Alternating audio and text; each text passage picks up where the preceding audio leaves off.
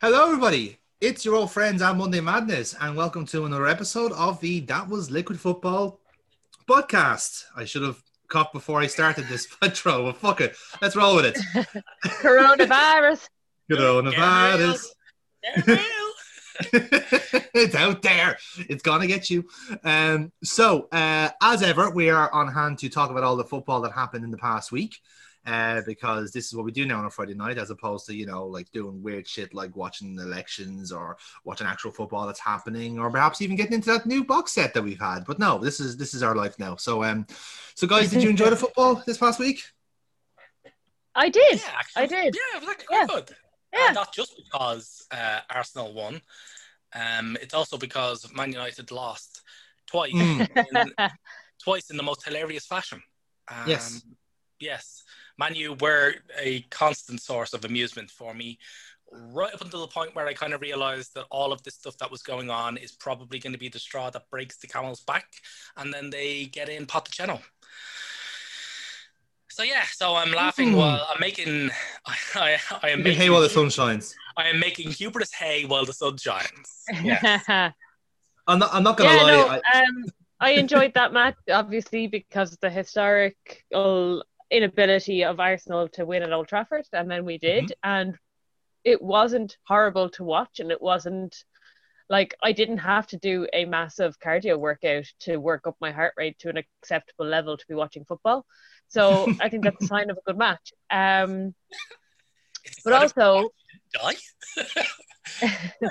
uh, we had the women's FA Cup final this weekend, uh, just gone, and that was really enjoyable. And I will Yes. get my speak in on that.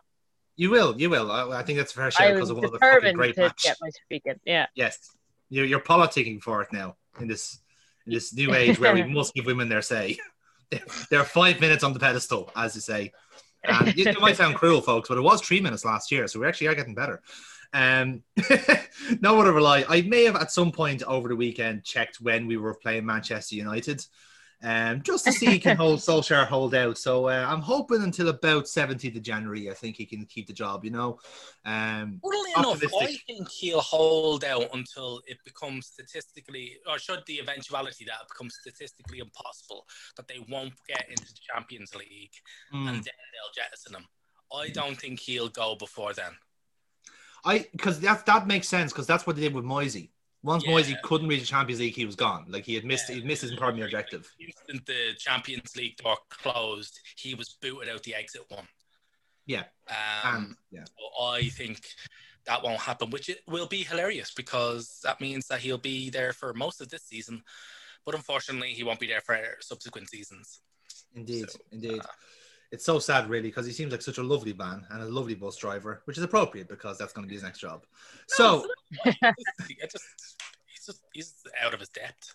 There. yeah, yeah, it's not his. It's partially his fault. Anyway, so let's Yeah, um, yeah, well, a little bit. It's only partially his fault. We'll get on to it when you talk about the matches, but it is only absolutely. So yeah, um, so yeah, we we did have other matches were available this weekend, uh, ranging from the tedium to the more interesting. So starting off at the tedium, naturally, uh, shockingly, Man City is here because they're now one of the boring teams in the league. I don't know how. It's like the third match in a row they've won one 0 What's wrong with you, lads? I thought you were supposed to be the fun ones, but no, apparently not. Uh, so they the Trouts with no crack uh, beat Sheffield United one 0 What was that? What happens when you don't have forwards? Yeah, pr- pr- pretty much. Yeah. And The fielding Sterling as a centre forward, and he's just not a centre forward. He's a great player. Don't get me wrong, a fucking ferocious attacking player, but he's not a forward. no, Without a he's not. forward, like he's just not a forward. I, now, Neil, call me crazy here, but I believe you're I- I- indicating at some point that Raheem Sterling is not a forward. Is that correct? I am nailing. I am nailing my colours to this mast, motherfucker. Yes, indeed. Uh, but yeah, look, really not much to say about this match, really. Sheffield tried to hold firm. City didn't really break them down that much. Kind of took Kyle Walker to do it, really. oh, Kyle Walker. Um, they um they shored up the kind of leaky defense that they were threatening to have at the start of the season. Um, so I I presume that has been Pep's um like kind of I suppose task like Mm. the current task at hand is to shore up the defense, and then we'll work on scoring goals later. We're still get they're still getting the three points. So once they're keeping that clean sheet and like stopping like horrendous like five two defeats, um, you know that, that that's you know task number one, objective number one done, um, Yeah. and they're still getting the points. Um, Sheffield have kind of had a mixed bag of a season, to be fair. Like I think everyone expected the overlapping centre back to overlap everyone again and take over the league again, but it hasn't really worked out for them. I think a lot of their tactics and they've let a few players go and not replaced them. So yeah, Mhm. no, um, I don't think they're terrible. I think they're still safe, but I don't think they're going to have as high fly a season as they did last season. I fully agree with that. Um, Yeah. yeah. because, uh, I can't really expound on anything other than I think people have them sussed. Um, yeah, I agree. I agree completely. I think, People, are, I people think aren't it is falling for it. People aren't falling for it anymore. So That's that, that was it. It was it was the sheer fact of like the the incredulity of having like Jack O'Connell making a bursting run into the opposition box. Just like no, get, oh, he's done it again. And then you realize, oh wait, this is actually what they do. This is Yeah. how they confuse people.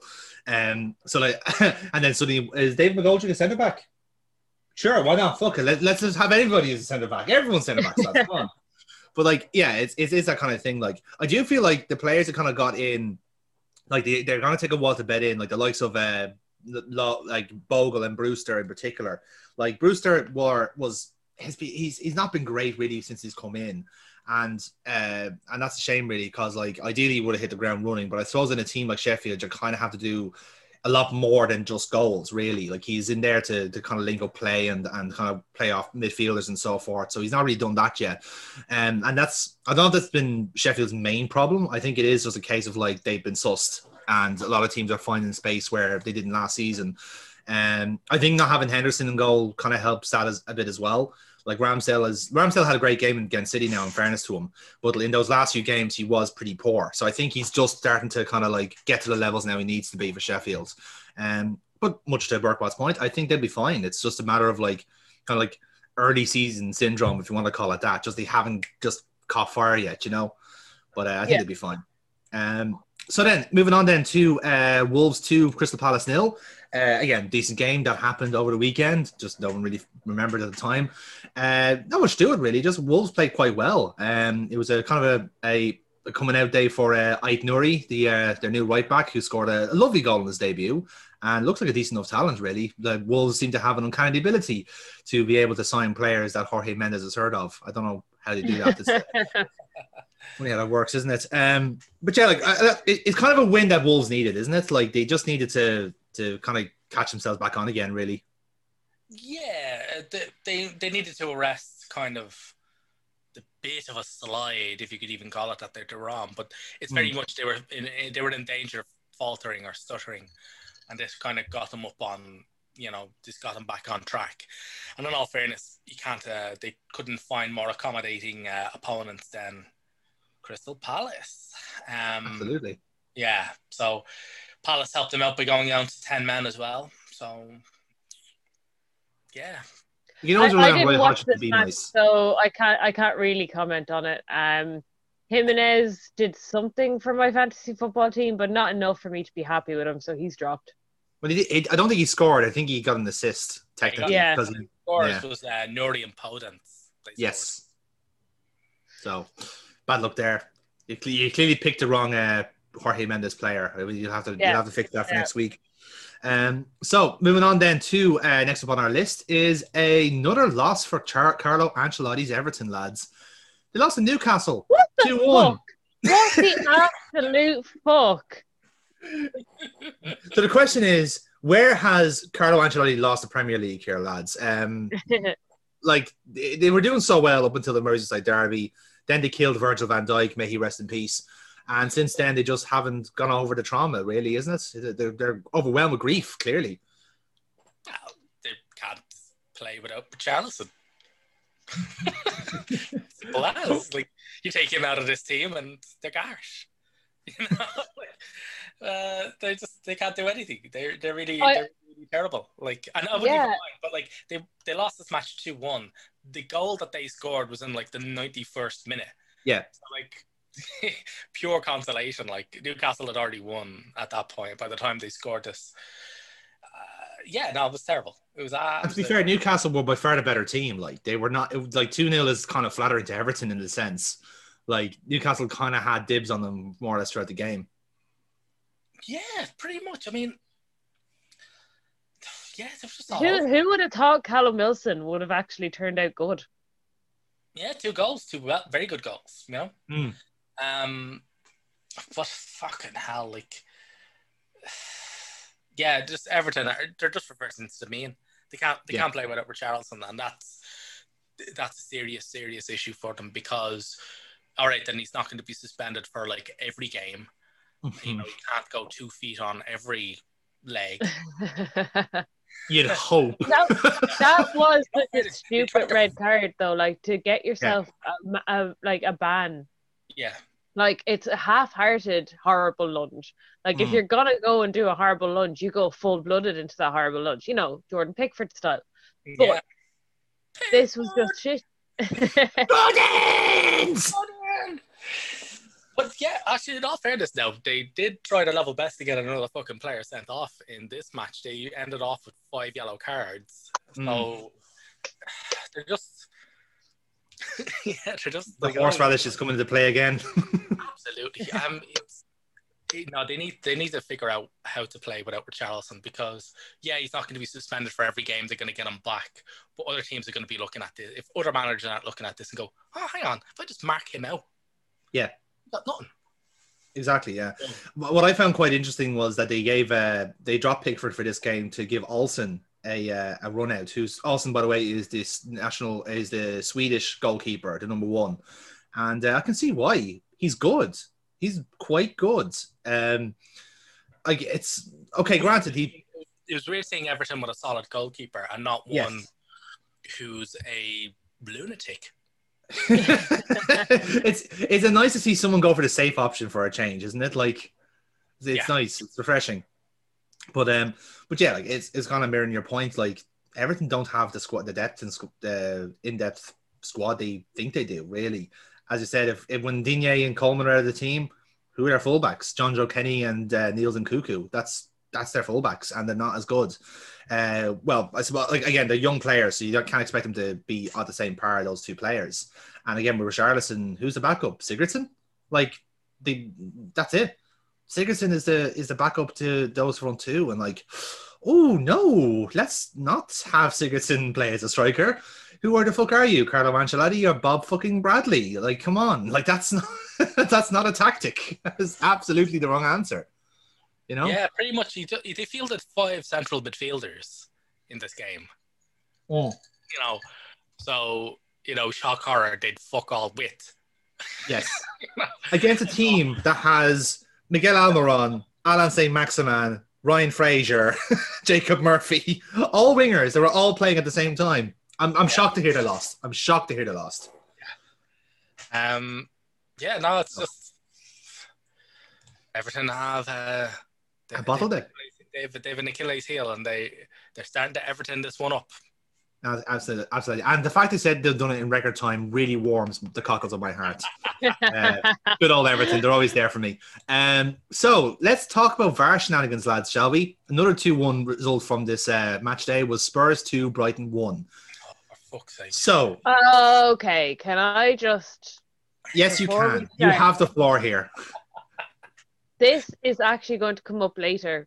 So, this, mm-hmm. I don't want to speak too much about this but Harry fucking Kane, you know, go die in a ditch. Um, go dive no, in a ditch. Dive in a ditch. Yes, uh, that's what I said. Um, the, uh, I just absolutely hate him so much. Mm. Like I like the thing is, he would have a very very good scoring record without all the ridiculous bought goals that he's given himself. Um, but his he's like he did um he backed into Adam Lallana and mm-hmm. uh earned himself a penalty. You know, I don't think Adam Lallana conceded a penalty. Adam Lallana was fouled. He was fouled. He was and, totally fouled. Yeah. Um and that penalty then like won it for Spurs. Um, well, like I know Son scored afterwards, but like Bale, you know, yeah, Bale, Bale scored the winner in the end. or sorry, Bale, Yeah. Um, yeah, no, like I, I'm, I'm frustrated for Brighton, um, because I do think they're a very good team. Neal Maupay kind of let them down there by having a bust up in the dressing room pre-match and Mhm. kind of Yes. um, getting himself dropped from the squad. So um, they were seriously lacking in firepower, uh, and therefore um, needed them needed the refs to step up and not buy into Kane's shenanigans. But it didn't happen, and they were really hard done by in the end. Yeah, because this is the second time he's done this this season. I recall he um there was a replay of him doing it against West Ham, and Yeah, he did Yeah. more or less the exact same thing. took Cresswell out. Now the thing is, is that like the Cresswell one made rounds because far more horrendous foul because like more credit to him. Alan, Al, Al- isn't is old and couldn't jump as high as Cresswell. Good Cresswell's Yes. like you know fair bit of springing and big strapping lad, whatever. Like when Kane turned around to look at Cresswell to see where he was before he backed into him, he was actually looking at Cresswell's hips. If you look at the fucking clip, Yeah. Yes. he turns around, he's looking at Cresswell's hips and then backs into him. But what's funny about the the thing with Lallana is that even Magu- even Kane's not even actually playing for a penalty. Like it is a dive, but he's not playing for a penalty. When you see him, he's actually trying to shimmy out of the box because he Hmm. doesn't think that if he does this in the box, he'll get a penalty. He thinks, oh, if I do this in the box, it'll be a free out. But if I do it outside the box, I'll get a free just outside the box. So he's actually trying to get out of the box before he hacks Lallana out of the fucking air. Yeah. and then to back into another player in the air, very nearly, very nearly egregiously harm him, Mm. and then get a penalty for it. It's it's the kind of thing that in Gaelic football it is a like a sin bin in Yeah. women's game. Like it's a straight sin bin in the women's game, uh, or you know if it's done with that obvious intent, it's a Mm. straight red. yeah, Yeah, it's the isn't it the same- same in rugby, isn't it? Rugby, it's a red card offence. It's different. uh, well, it depends in rugby. It depends on how the player lands. Okay. Yeah. If you tackle a player in the head, uh, in the air, in the head, in the air, and they go, what's the, what's known as a crop? Uh, they go over the horizontal. So, in, Hmm. in other words, if they come down head first, or if they come down upper body first, then it's a red. Tackling Yeah. a player in the air and he comes down feet first, you just get sin binned. Okay. yeah, it. but it is a straight sin bin in rugby if it's you know a, the safer end of the tackle. Yeah. Um, and the fact that like he has learned that he can get away with this because he's Harry Kane. Tons of times. if if this was and I you know I am going to throw out if this was Granit Xhaka that's a straight red for Granit Xhaka Mhm. um if it's um I was like if it's Salah it's probably a penalty to Salah I'm um a- it, I'm actually, no, I'm actually glad you mentioned this because um, they made a big song and dance about Salah's foul, uh, Salah being fouled in the box.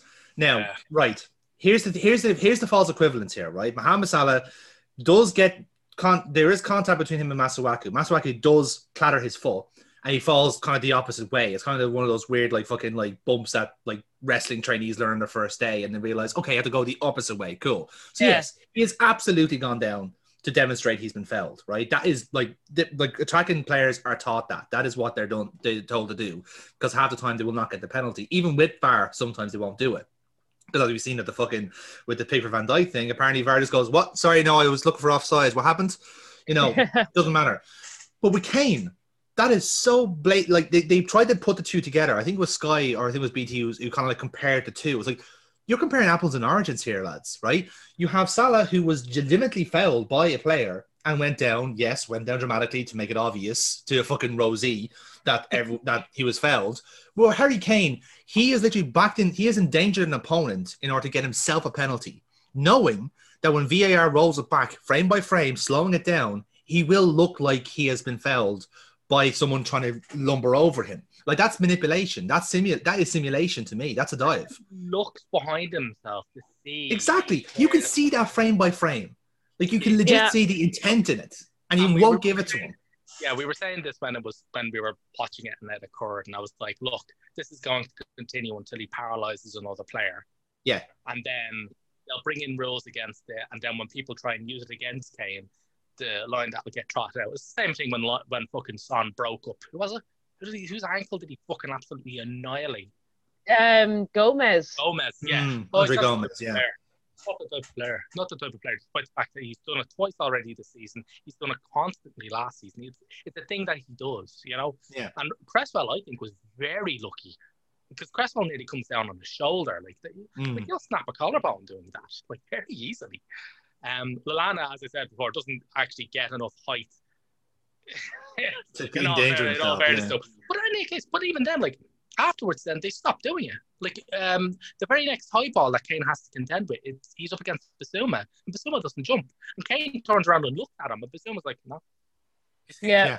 standing right there. And actually, like, Kane turns to look at him, and go, oh, is he doing? Oh, fuck, he's still on the ground. Fuck it. No, Mm. it's absolutely I, shocking. I think that I think No. there's more benefit letting Kane win that ball and then do the same to him. But he's not. He, but he's Yeah. not contesting the ball. He doesn't jump for the ball. That's the point. Yeah. The thing about it, and actually go back because we mentioned rugby as an analog for this. In rugby, if you if two players jump for the ball, they can contest for it. You're allowed to actually Yeah. tackle a player in the air if you are also in the air.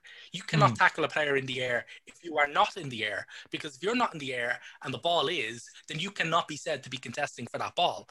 Yeah, exactly. You know, like it, it, it's unbelievable the fucking mental gymnastics that went through people's heads to try and just and nobody's talking about this. Nobody's talking about the Kane thing.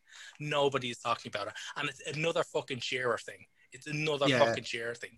Shearer, when he got made England captain, he got away with fucking hatchet jobs on other players.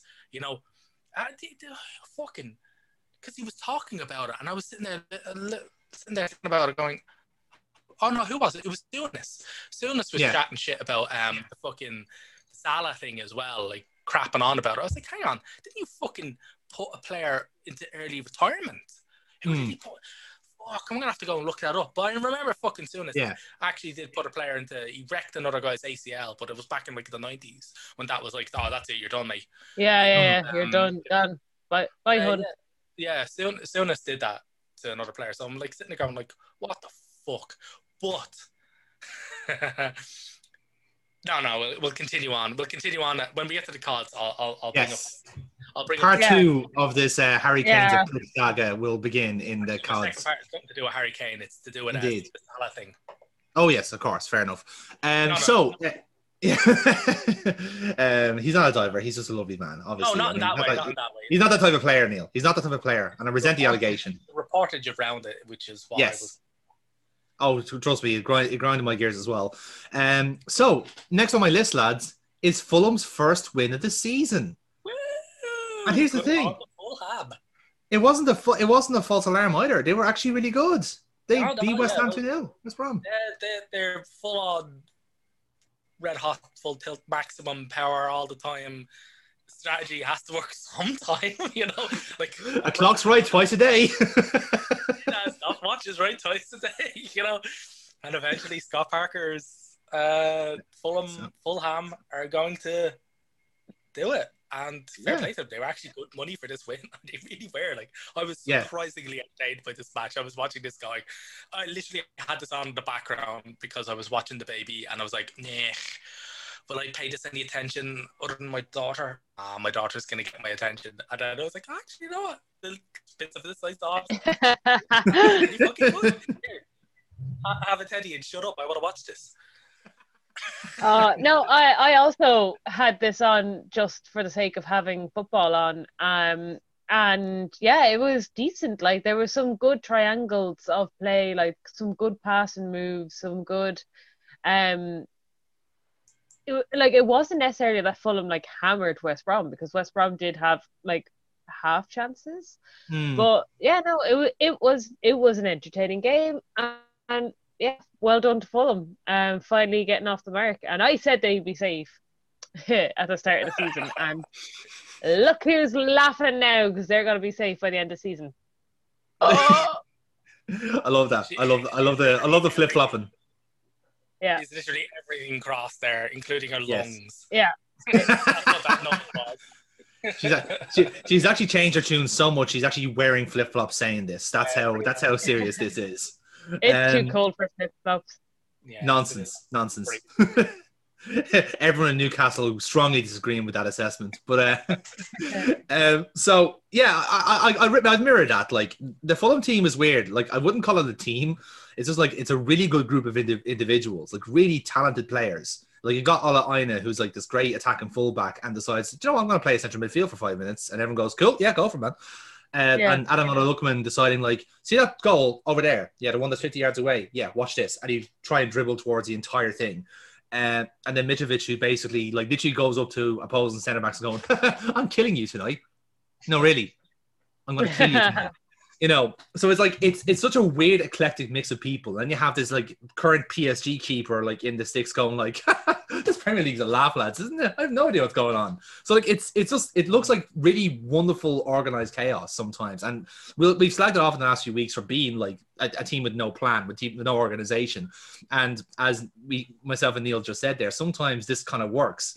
So when you have like a West Brom team, we're kind of the same way, like they're not not, not too far away from that and doing more or less the exact same thing. It is just like two like massive like high powered cars destruct destroying each other and perhaps one with like the most wheels wins out. You know, kind of way. That's the way I kind of looked at it. Um, more power to them, I say. Far less, end product. far, far less end product. I mean, both of them went into this game with their joint top scorers on a grand total of two goals. Uh, I didn't say the cars had engines. Yeah. Never went specified the anywhere. cars had engines. Not went anywhere particularly fucking well. Uh, Exactly. they were pretty good. Um, Scott Parker really talked the team up, saying that they were going in the right direction. And up until this game, I was like, "Okay, Scotty, well, can I can I have can I have can I have the number of your weed dealer because he's selling." you You do a waistcoat dealer while you're at it. Uh, yeah, but um, yeah, I'm like, I think on, on the basis of this, although in all fairness, you're up against another you, the team they were up against has like Ivanovic as a centre back. So yeah. you know, I have, I have this grain of salt. Uh, would you like? To, would anyone like this grain of salt? like, so like, I don't think they got a fair. I don't think they got a really stern test. no. But in any case, this does actually mean that when it comes when they come up against teams in and around their level, they're actually capable of duking it out because I think Mm. that's their only source of points is teams Yeah. in and around them. Oh yeah, they're not gonna take any their points off the big the big like six or anything like that. Salvage. No, that's Yeah. it. Yeah. Although, uh, funny enough, uh, great, the great magical thing about this is that if Fulham were to win uh, this weekend and Man United doesn't, Fulham will be ahead of Man United, which I just think is a magical thing of the Premier League. Oh, that'd be amazing. Who are Fulham playing at the weekend then? Oh, they're up against the other Ham, Yes, isn't it? The full Ham v West Ham. I do believe so. Yes, I think it's a, I Oh. think it's a, it's a full It's a hand derby. It's a gammon sandwich. derby, lads. The Hang Sandwich. The hang sandwich derby. Change approved. anyway, um, moving on. So we uh, we could move on to uh, actually talking about hams. Uh, Liverpool two, West Ham one. Um, so West Ham gave us a bit of a scare, lads. Um, it's I think it's fair to say they caught us they caught us cold in the start of the first half, and then we kind of played our way into it a little bit. Got the obviously you mentioned the Salah penalty that kept it one all, and then uh, curious enough, it was actually our subs that got us out of trouble. Um, it was Shaqiri and Jota linking up. Jota having quite a week, I think it's fair to say. He's been relatively busy. Um, That is a and uh, incredible player, man. yes, Holy yeah. Uh, uh, in all fairness, like when I, I knew we were obvi- obviously I knew we were going to come on to be talking about this match, but um, Hmm. you know, in all fairness, like if you're talking about anything else other than Jota, even with the stupid amount of bullshit going on about Salah, my Christ, Jota, what a fucking signing! And I'm literally like wet with jealousy.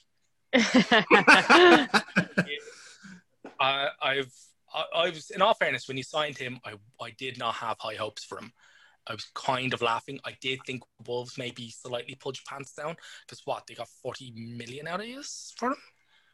I, I- don't want to get into details of Michael Edwards, but in a matter it will be 40 million by the end of the yeah, contract. it's not forty. Yeah, it will be forty million. Yeah, Yes. and uh, so I was thinking, oh, get your pants pulled down there.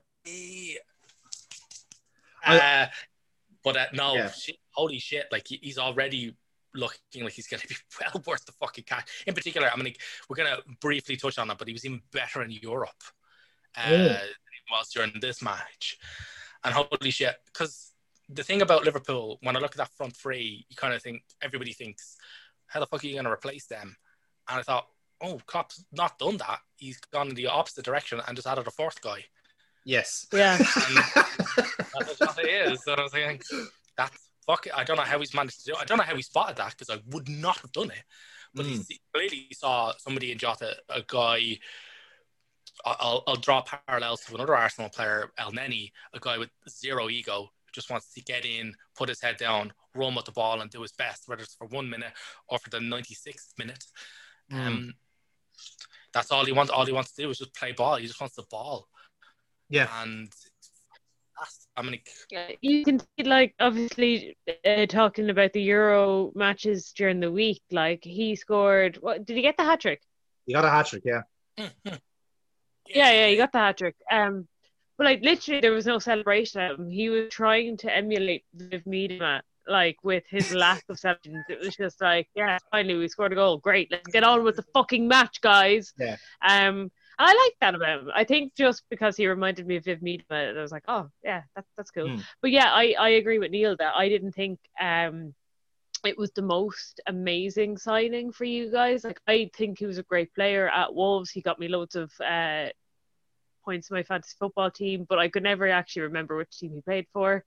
Um, but uh, yeah, he he's turned out he he's uh, been quite good, and yeah, like he, yeah, he should be getting all the headlines for you at the minute. Like not Mm. not Salah's fucking stupid buying penalties crack. Yeah. But uh, yeah, no, I- I totally he's he's good. Yeah. Like it, it's it's funny. Like I think you're you're right in the sense that his kind of signing went under the radar, but that's more more as because like Liverpool like Twitter literally went into volcano mode because Thiago was potentially arriving. So much to the point where they were trying to find out right what black Mercedes van will he arrive in? What's the reg? What's the driver's name? What's his blood type? What tires is on the van? Like- man, seriously, Arsenal Twitter is so ma- so far ahead of you. Like we're Mm. tracking planes in the fucking sky. Oh, we've done that. We've we've moved past that phase. We did that for we did have a Van Dijk. Yeah, right. We invented that shit. Get fucked. but no, but for real, like, yeah, I think the Jota thing like kind of went under the radar. And again, the more you kind of hear about the deal we made with Wolves, fucking Christ, like this is like the steal of the century. Um, briefly, the first like se- year of his contract is essentially free, right? Because if you remember, the uh, we sold off our youngster Hoever to uh, Wolves just briefly, just like quickly before we signed Jota for like 10 million, right? That's technically the 10, first 10 million of that contract for Jota. We're now going to we're now going to pay 10 million each year for the next five years for uh, to Wolves. So in a manner of speaking, like the the Hoever was like a make weight for Wolves, so that we can play How Jota. did you for even not get 10 million for a guy I've literally never heard of?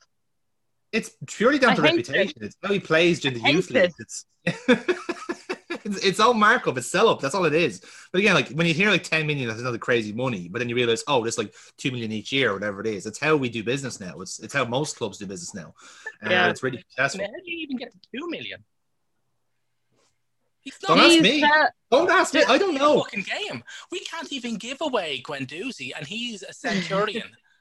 He's actually got over hundred. He's actually got over hundred caps for fucking Arsenal in the league. In the league, I'm not talking about all competitions. In the league, he's got more than hundred fucking Premier League caps for us. We can't even give the fucker away. When I get Michael Edwards' number, I'll make sure to, to forward it on, and you can have it. You can ask yeah, him cool. yourself. Cheers for that. Cheers for that. Appreciate it, bro. Yeah. I'm, I'm trying to help, man. I'm trying to help. Uh, Moneyball. It's all Moneyball, lads. But um, but yeah, the one thing, the two things I would say about this match in particular was that uh, we've been we have this kind of like rotating like extras crew now for centre backs.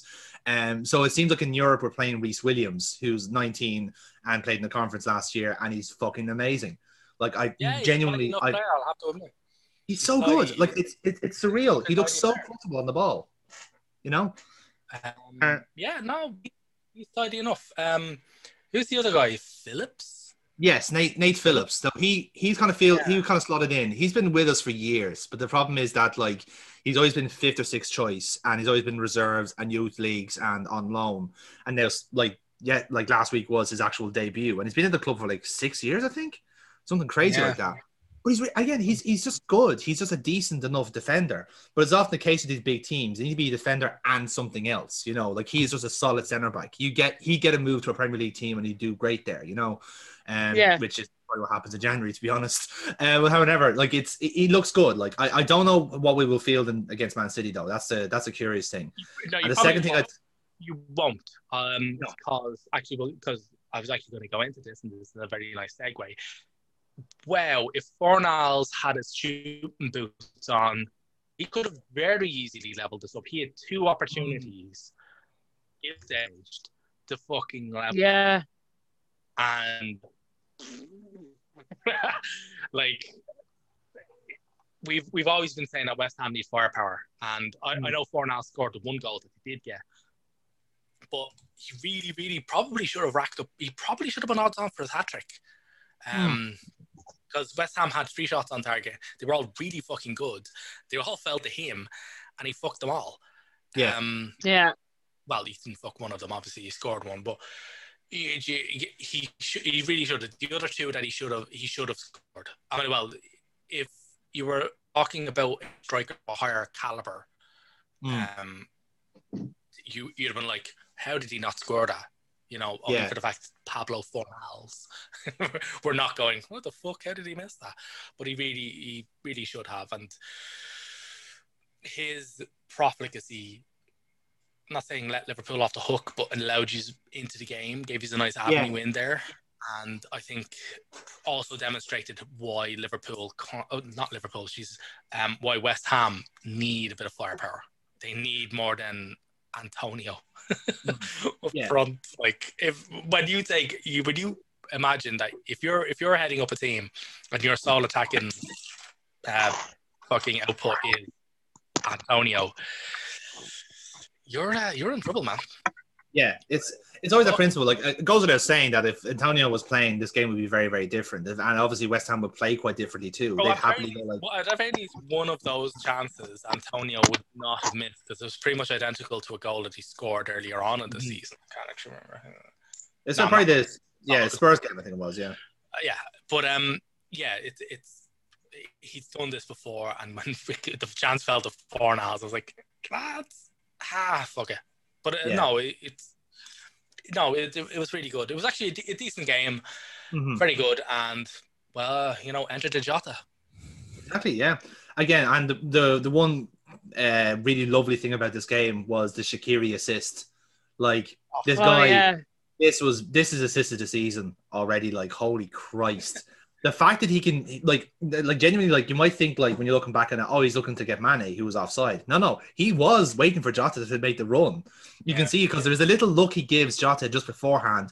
He sees I think it's um Ogbonna that's about to commit and like try and square off. And he goes right nutmeg, and the ball just rolls through. Jota like, runs on it and it's on and and it's dead on like, um because we just got a goal chalked off there beforehand. So like legitimately it was like okay no wasted movement let's keep going. And the fact it, it feels so nice having Shaqiri back because that's what he does. Like it literally, it, it's like letting off a tactical nuke. Sometimes it's just it's like okay, right. So it seems like um our normal tree and Thiago and all this stuff is right. Right, give, give me the red button. Yeah, yeah, I want the red button. Yeah, yeah. Shaqiri. Red button with the two gigantic calves yes, on it. Give me that. and a font a really Yeah, the- clammy Brian Kerr. yeah, the, the tactical nuke that does not skip leg day. Exactly, exactly. Um, which means that, which surely means that the Man City game is going to be so fucking tasty, isn't it? Like, Oh, it's gonna be so much fun. it's going to be fascinating. It's going to be a cracking nil all draw. Funnily Uh, enough, it is, uh, enough, even though I'd rather have a tooth pulled without anesthesia than watch a City game, I probably will tune into this one. I think you should. I think you should. It's fascinating. We've got no defenders. They got no attackers. Both managers are going to have to improvise. It's going to be fascinating. I, I, I could see Shaqiri being centre back. Literally going to be the clash of the midfield. The Yeah. clash of the But see, that's the fascinating thing. We we won't have Thiago, so I so we're gonna be like as functional as it gets. So we have no Fabinho, no Thiago. It looks like Matip's back, which is good. Uh, so you have Matip, Jota, you'd be grand. This is it. I think I honestly do think Firmino's out of the team now. I think Jota's played himself Oh, in. no, I don't, I don't think so because, well, he's definitely not on the team this season, probably not next season, Mm. because squad depth is so necessary um, this season in particular with the compressed schedule that the players Oh, yeah. are going to have. So yeah, that was it. I'm like I've I've always said that like the main Achilles heel of your Liverpool team has been squad depth and that you don't have any. Mm. And fuck me, like the amount he's addressed in a way I didn't think it was possible to do so. Um, I definitely didn't think Jota would be this good. And even last year, I was saying like, you know, what? it's injuries that are going to fuck you up. If you if you get injuries, injuries, you're going to be fucked. And even then, even this season kind of proves it. Like you got an injury to one player, one fucking player in that entire fucking team. One player goes down injured for the whole season, quite badly, I admittedly.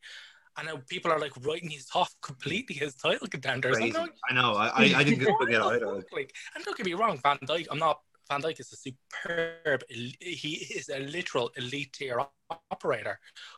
But there's, there's ten other fucking players on the pitch. Like he doesn't one scoring that goals. He's not scoring. well, he, he actually was at a few games last season for Yeah, you fair. now. there was one game where he scored both goals and then walked off the pitch, going, "We can't play that badly and keep going like this." Yeah, yeah, Yes, I remember that. Yeah. One of the best post-match interviews I've ever seen. He's like, "We were fucking ter- we were terrible out there." He goes, you know, and he's sweating because he's like, I he, he's literally had to do the scene in The Simpsons where Nelson Muntz is like, "Go long, go long." Ah, do it myself. I'll just do it myself. Yeah. Quite literally defending at the back and scoring at the front because nobody else was doing fucking anything. So yeah, I can see that yeah, point. I'm, I don't get me wrong, he's a big loss, but like there's ten other fucking players on the pitch, and you've got Yeah. You're you're winners of the Premier League. Like, cop the fuck on. You shouldn't be That's it. relying on one player. Yeah, look, no, I, I agree with that. Like, I think we're champions for a reason, so we have to kind of keep it that way. And much of the point, like, if you do look at the the numbers, we have not been able to to field a full strength team, if you like, uh, since uh, uh, ever in the in the season so far. We've missed. We've had Alisson out. We've had Fabinho out. We've Welcome had to Van Dijk out. Welcome to being Arsenal. Exactly. Like, it's not. It's not an issue. an Like, we do have the players There were there. entire seasons where we couldn't feel the full fucking strength team. like, I like um, how like I'd Abu Dhabi Joe days. I remember them well. yeah, exactly. Like I, I could just imagine Joe Montemurro just going, one fucking player. You're fucking chewing me timbers. What? Shame, okay, shame a Kevin bollock. McCabe and goal. Fuck you. Yeah. He's just he's just there knocking on like uh, Melwood's door, going, "Hello, is James Milner av- allowed to play?" It's like, "No, no, we need him." Oh, all right, I'll, I'll come back tomorrow. Uh, so yeah. So yeah. Anyway, let's move on to our top three then. Or sorry, beg your pardon, top four. How rude of me to exclude Burnley versus Chelsea. It was a regulation three 0 win for can Chelsea. ex- yeah, yeah. Yeah, just we move. Terrible exclude Burnley that. team. We can exclude Yeah, that. skip that. it's all right. Burnley are terrible. It, Um, it was a game that happened. It was indeed a game Like that pe- happened. people were like, "Oh, this is a return of good Chelsea," and I was like, "No, it was the return of shit Burnley." So let's move Yeah, on. Yeah, let's be very, very good point there. I couldn't say it better myself. like, the, the fact that we're about to go into a Burnley Chelsea analogy, uh, sorry, match analysis, and they've just had a four score draw with Brighton. And by the way, that's the exact. I've got because I've got another screen here, and the match report is just pinged up, and the actual headline of the match report is four score draw leaves both teams in relegation trouble." It is week eight. Is the game week eight? Yeah, week eight, yeah. and that's the shit they're coming up with. So like, no, I I, don't want to talk about about Burnley Chelsea. I No, I, I, I agree. I, I agree. I mean, obviously, it's a resurgent Frank Lampard's Chelsea finally getting their players to gel in and work together against a truly egregious team.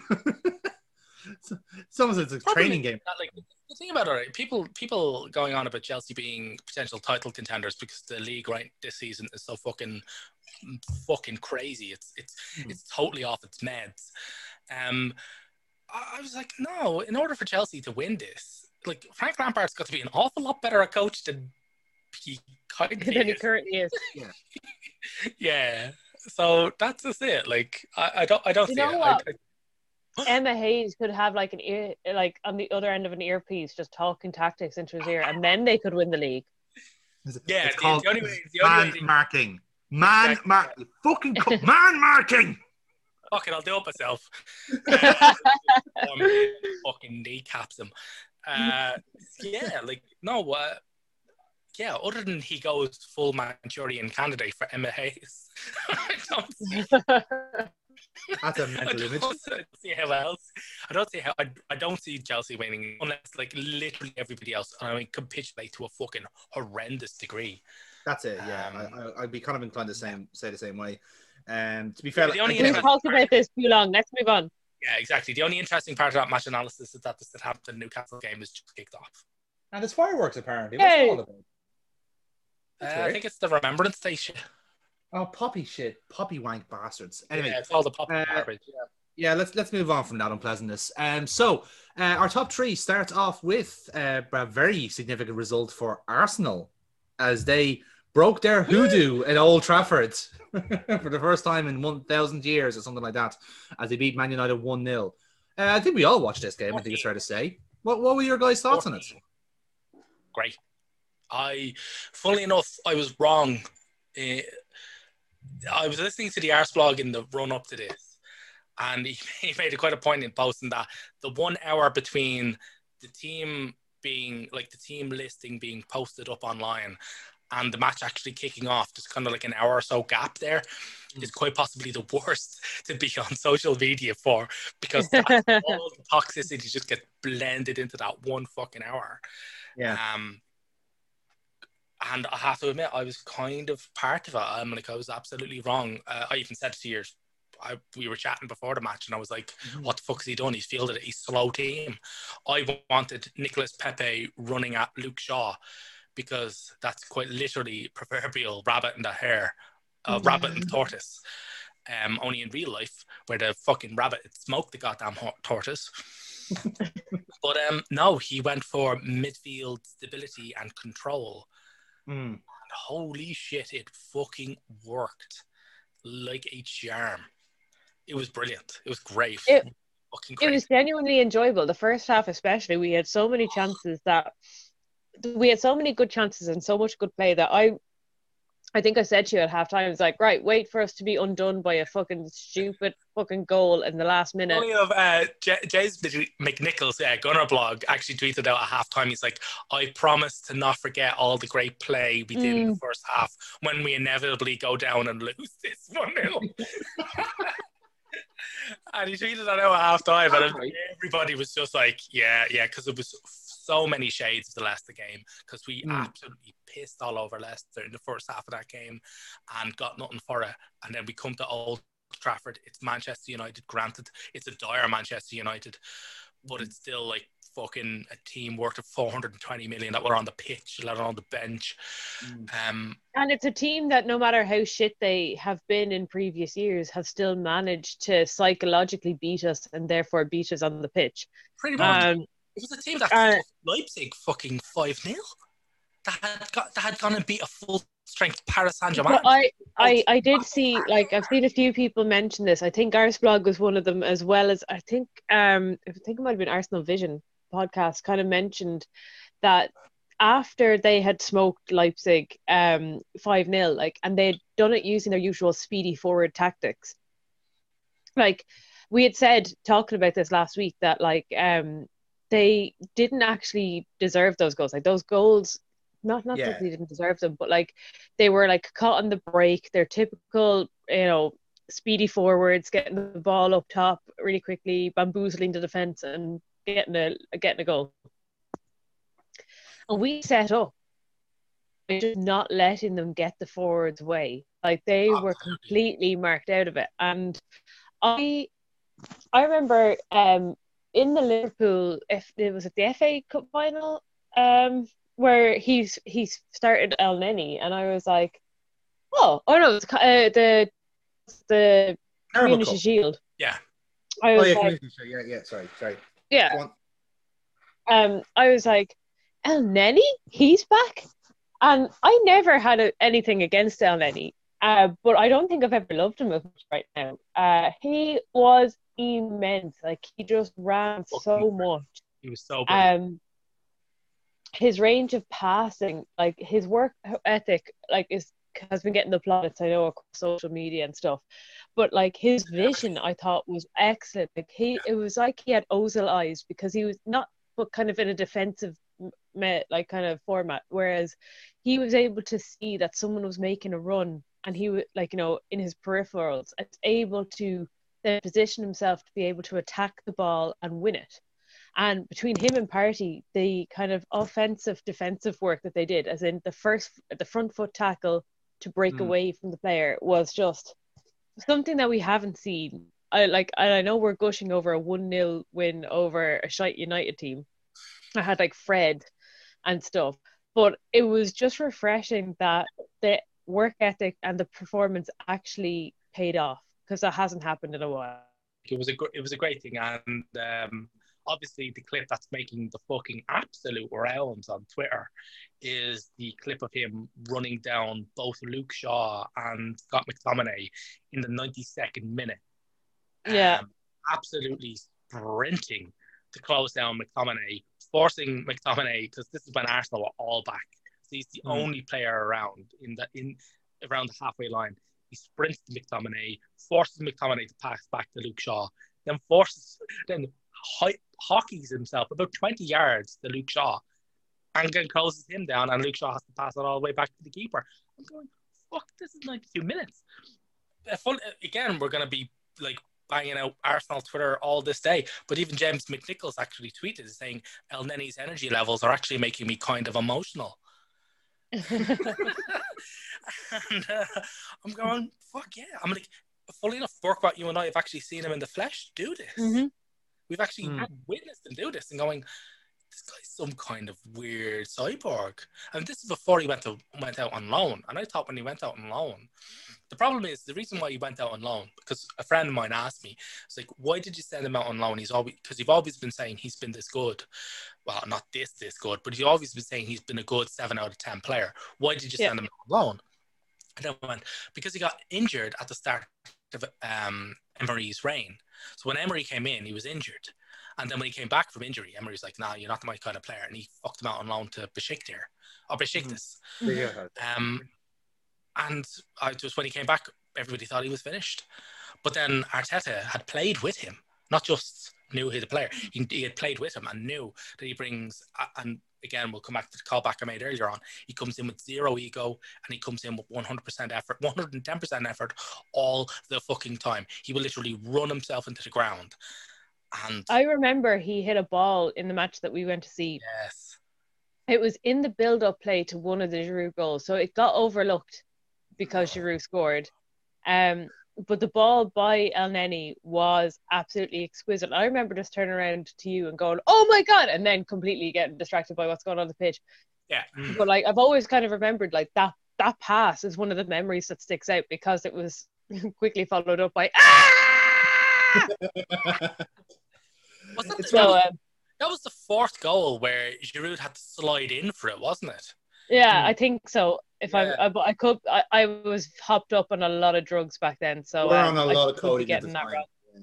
Yeah. So, um, yeah. Oh, it was really. But yeah, no. Uh, I'm really glad that he's getting another shot. Um, because I've always, like I said, not thought he was the best thing ever, but I've always liked him as a player. Um, I I think because when you had the likes of him and Ozil on the pitch, you'd see the kind of work rate difference of them, yeah. and I think that's why I always kind of liked him. So yeah, um, yeah. So yeah. And, uh, uh, that was good. That was, I enjoyed that, and we are kind of adding to the misery of the Man United fans, which uh, that's always always a positive. Yeah, always helps. Well, I always maybe you maybe you guys kind of kind of maybe agree with me on this one, but I think like I one thing I've noticed from the Arteta team is that it seems to it seems to reward hard work a lot more than more recent Arsenal teams. Whereas with like say with Wenger, you always had to like rely on the kind of natural talent and just like the world beating ability of certain players. And then with with Emery, it was all about like it was all about the the tactical setup. It was all about that so compact midfield and fast play up and getting all this to play out and kind of thinking on your feet a little bit, a little bit kind of more chaotic in a way. Whereas with Arteta, like it, it's actually it's actively working to your advantage if you're a hard worker, if you're putting in the shift, if you're doing the mileage. And that's why the likes of Elneny's back in the team because that's kind of his best asset is his work rate and his attitude, his ability to stay in the game, and hence why you have the likes of Partey in the team. And uh, probably Cedric actually I put in that category as well, but more so the likes of Tierney, who was like he was very similar in in, ter- in terms of uh, fullback to Robertson. And again, I don't know if it's just a thing with Scottish fullbacks; they are just generally nutbags. But it, it certainly helps anyway. Um, but like, but even No, this, even Tesco like so, yeah, Tesco Bagman, of course. How foolish Oh, of me. uh, did you have Adams in your fantasy football team, Burkbach? I, I do. Yeah, Yes. he's scored.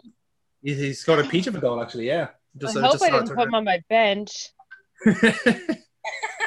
You'll know in a minute. Yeah, Well, like- no, um, I, I, I get it. Like the thing about uh, Elneny is that Partey was brought in to do a job, right? Now, Mhm. one thing is, Partey was brought in specifically because he was going to do a different job to the one he was doing at Atletico, whereas in Atletico he was essentially shackled. Yes. um, the rigid team.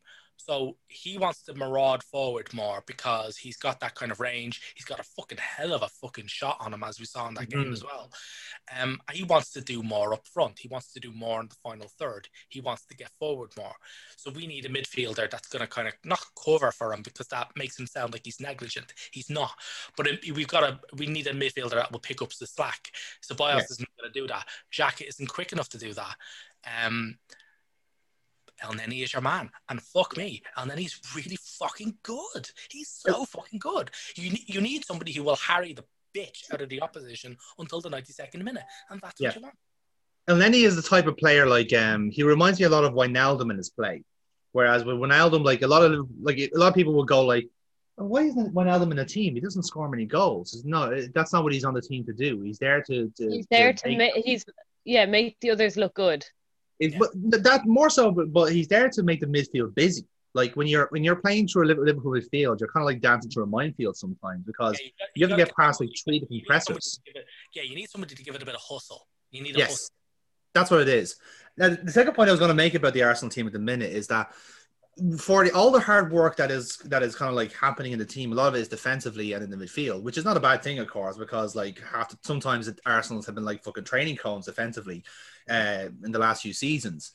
The problem that I have a little bit is, and I kind of picked this up a lot in the United game, but more so in the in the games prior, is that I really wouldn't at this point. I I'm happy to say Aubameyang and the likes don't have to defend anymore because I think you're not getting the best out of the likes of them. Now, again, that's my own opinion because I I'm coming from a Liverpool team who like very happily have players like on the shoulder and waiting to break, whereas having the Mane and Salah will defend, but they defend up to a certain point. They like they leave the territory there, and then it's up to the fullbacks and Fabinho to cover. Whereas with Aubameyang, I'm there. He's he's there like hustling it out for a goal, kicking that. No, no, like you're you're you're too important. Like you, you get up the fucking pitch and you counter. Kind of You know, that's my feel on it. Sort of is that like he he does like defending is a team effort, and I think Arteta is a firm believer in that. And Aubameyang's bought wholesale into that. Um, as well. Well, is he not out of position too much? Do you see, like, because I, I, my, my thoughts in this match was that yeah, you won one 0 but you should have won this three. You know what I mean? If it, the balance was there and Aubameyang was on the shoulder of a Luke Shaw or a Harry Maguire, you would have won that by more. If Pepe Yeah. was on, he would have won that by more. That's my opinion on it. You know? Sort of. Pepe's Yeah. blown a wee bit hot and cold, but Yeah. I think what, what I like about it is is that he's trying to develop kind of pairings. Hmm. So the pairing on the left is Sackett and Tierney. That's a great fucking pairing. very Yeah. tidy, very That's tidy. really good. And the pairing on the right actually is Willian and Bellerin. Um, They Hmm. work very well with each other. work Willian well. has been kind of getting a lot of flack from, um, I suppose Arsenal Twitter. I've seen, yeah. and, and I've not like we even said the first few minutes of this match he was shocking. Like he was so bad. Like we're going to get onto Eurovision as well, and he was actually quite bad in the throughout most of the Molde game as well. yeah, Um, he was quite but terrible. he does. But he does these like intricate passes with Bellerin, which will either set him off, or Yeah. then as it was Cedric as well.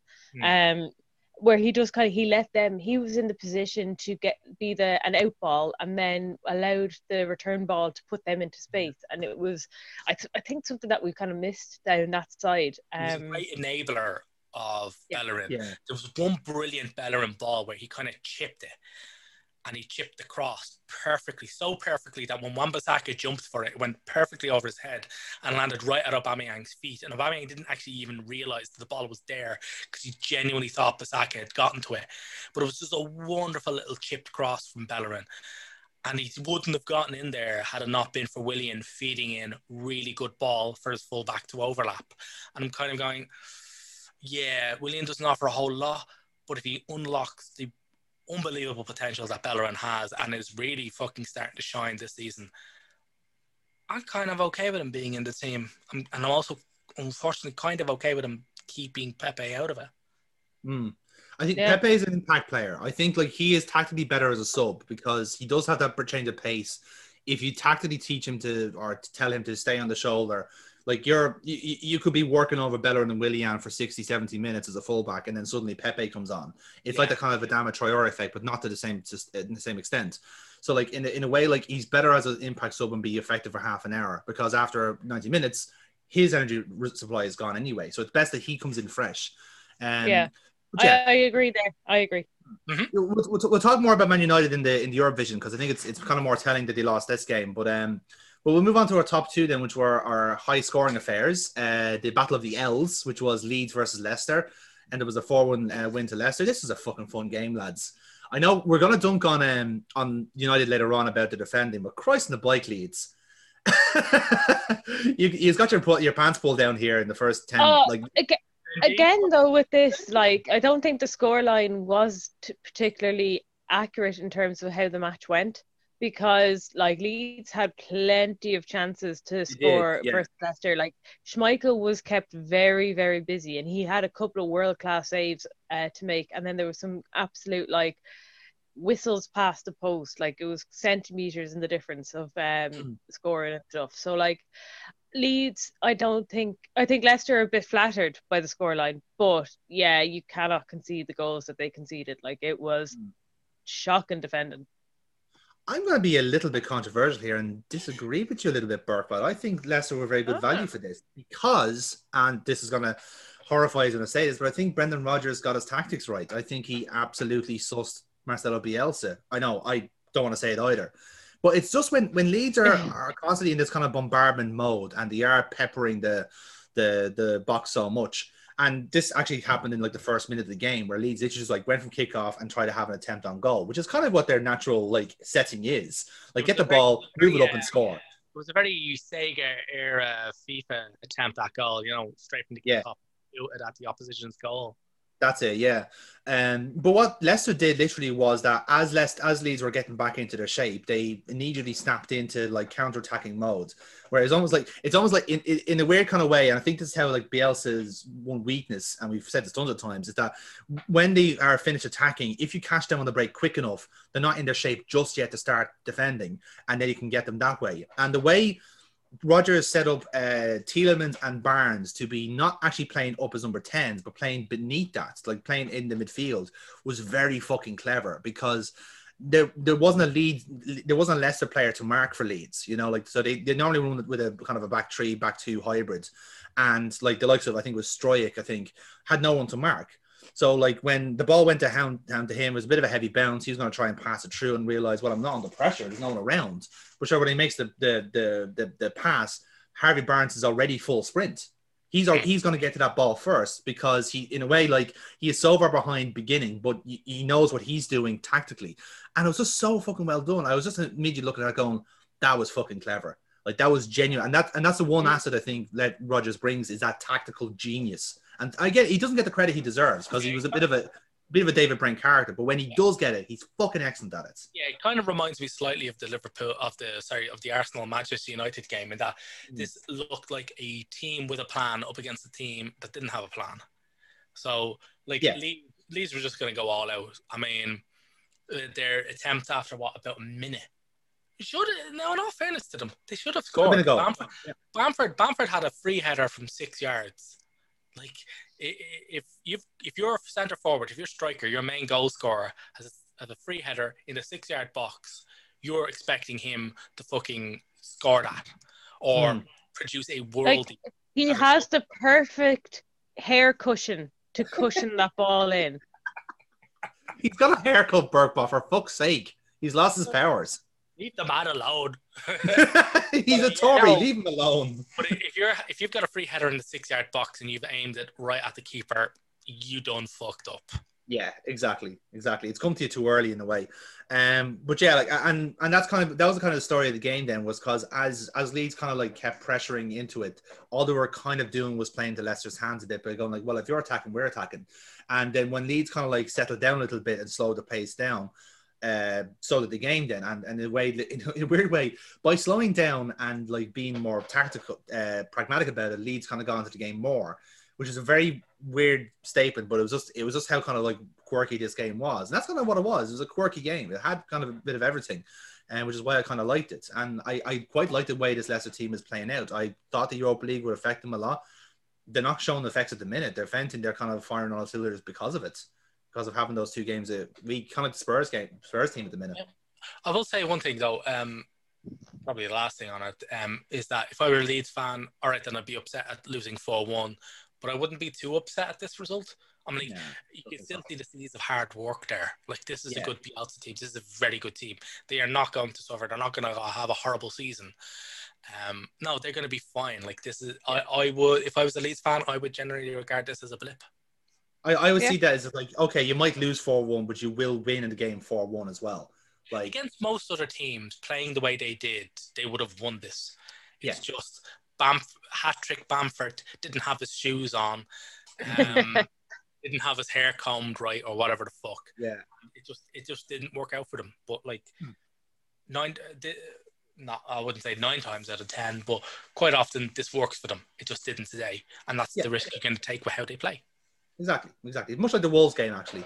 Um, but yeah, uh, would you kind of go along with that, Burkwell, the the testament of they still leads are grand basically not in, not yeah, in danger no they're, they're fun to watch and i think they have enough firepower to keep them up um i don't know about their defense so much but yeah i think their firepower will keep them like safe yeah no that, i think that's a fair even shout, if so. it is stupid head Bamford oh, just to be general reminder, other uh, strikers are available, except most of them have the plague. So yeah, you're gonna have to live with Bamford for a while, I'm afraid. Um, Bamford, baby. Indeed. So our main event uh, this weekend was the 4-3 Classic. Um, it was started with 4-0, ended at 4-3. Um, it was a bit of a healthy skelter match. It was at Villa Southampton. Um, it was again, it was a bit of fun. Um, Villa forgot to defend, and uh, boy, James Ward-Prowse can hit a free kick. In fact, he can hit several free kicks. and in fact, yeah, yeah, yes, and then some. Um, yeah, this is great. Like, um, like Southampton could have won this by more, which is even bizarre. Like Villa were just such a they were an open book like but they were and they get they were so like focused on attacking as well. Like they were going like yeah fine let's okay we're conceding four let's score five. It was like okay we were, we were getting there you know if, if we gave gave us another half an hour we would have got there you know? But uh, yeah. another half an hour another 10 minutes they'd have done it because they scored the last two goals in the 90th minute. Yeah this is um, it so yeah I mean fucking yeah it was just nuts it was a, this is a crazy ass game hmm. um if you were a Southampton fan, it was squeaky bum time towards the end. You were you were shitting it. you were screaming at that ref to blow the fucking whistle. I know, yeah. I, I, I wasn't watching this game, but I was getting the updates from you. And again, I was like, what the fuck is wrong with Villa? Like that they're so topsy turvy. Like they go from that sensational win against Liverpool mm. uh, to being like 3 0 down, wasn't it? Uh, at half time? Was it half time? Yeah. Or it was like early enough in the match, like that they were 3 0 down against Southampton. Half time. The, the, yeah. The first three goals were 20, 33, and 45. Like, it, I was like, I, what the fuck? Emi Martinez should not have to deal with this shit.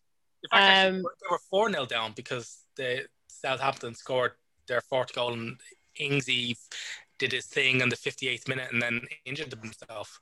Yeah. Yeah. Um, but yeah, like um, no, they're, they're I I'd say I wouldn't want for my blood pressure. I don't think I'd want to be a Villa fan.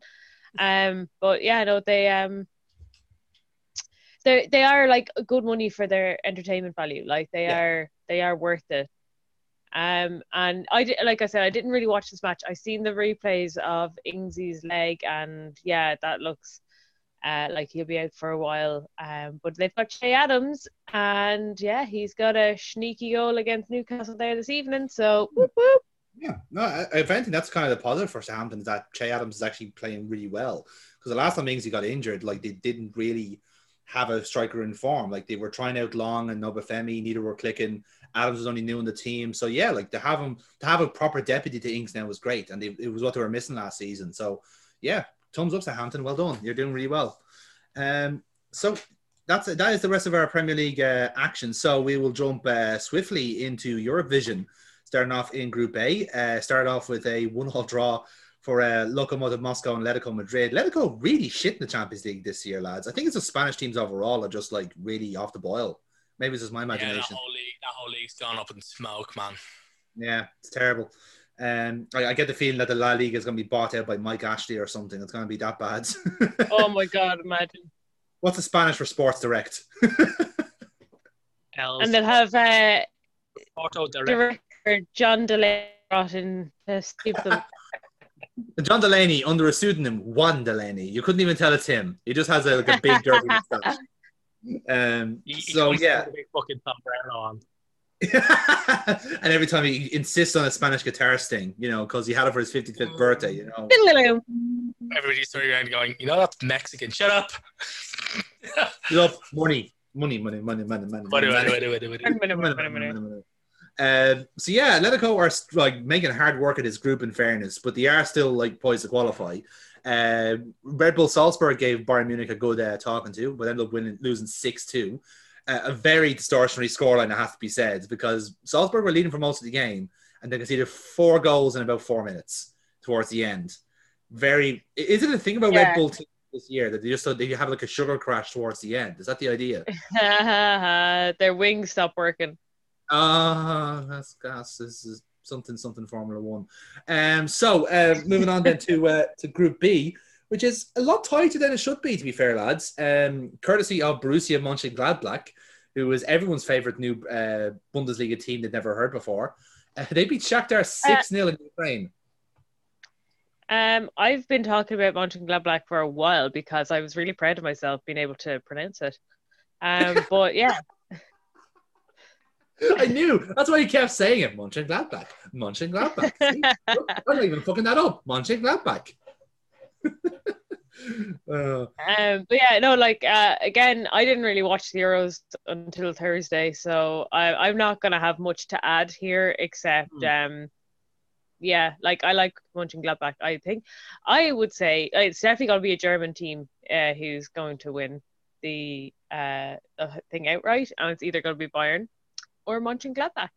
Ooh, that's a spicy take, Burkbot. You got yeah. Mönchengladbach. Yeah. Is it because of uh, Marcus Thuram, or have you got like a secret scout there saying like, you know, they're doing going to do a pull a Leipzig or something and get get to the semis? I, I, I really rate him as a player. I think he's phenomenal. Yeah. Um, and he is going to get like he's going to be sold for seventy million like next season. So like, yeah, they're you know something ridiculous like that. He's going to have um, and he'll probably end up going somewhere like United because they'll have paid loads for him, and then he'll do yeah. nothing. Um, walking go bot. But this is this will be the season him. for them. Yeah. The fun fact I know about Borussia Mönchengladbach, by the way, is that uh, budgetary wise, they are a smaller club than Burnley. Burnley have more money than Borussia Mönchengladbach, and they're the Champions League team, and currently top of a group that includes Inter Milan and Real Madrid. Yeah, just just let us yeah. yeah, yeah, they're whopping Shakhtar six 0 Exactly, um, and as I said, the other team, the match in that group was Real Madrid three, Inter two. A team, a match that in Real Madrid really needed a fucking win because they were in free fall in this group. Holy shit!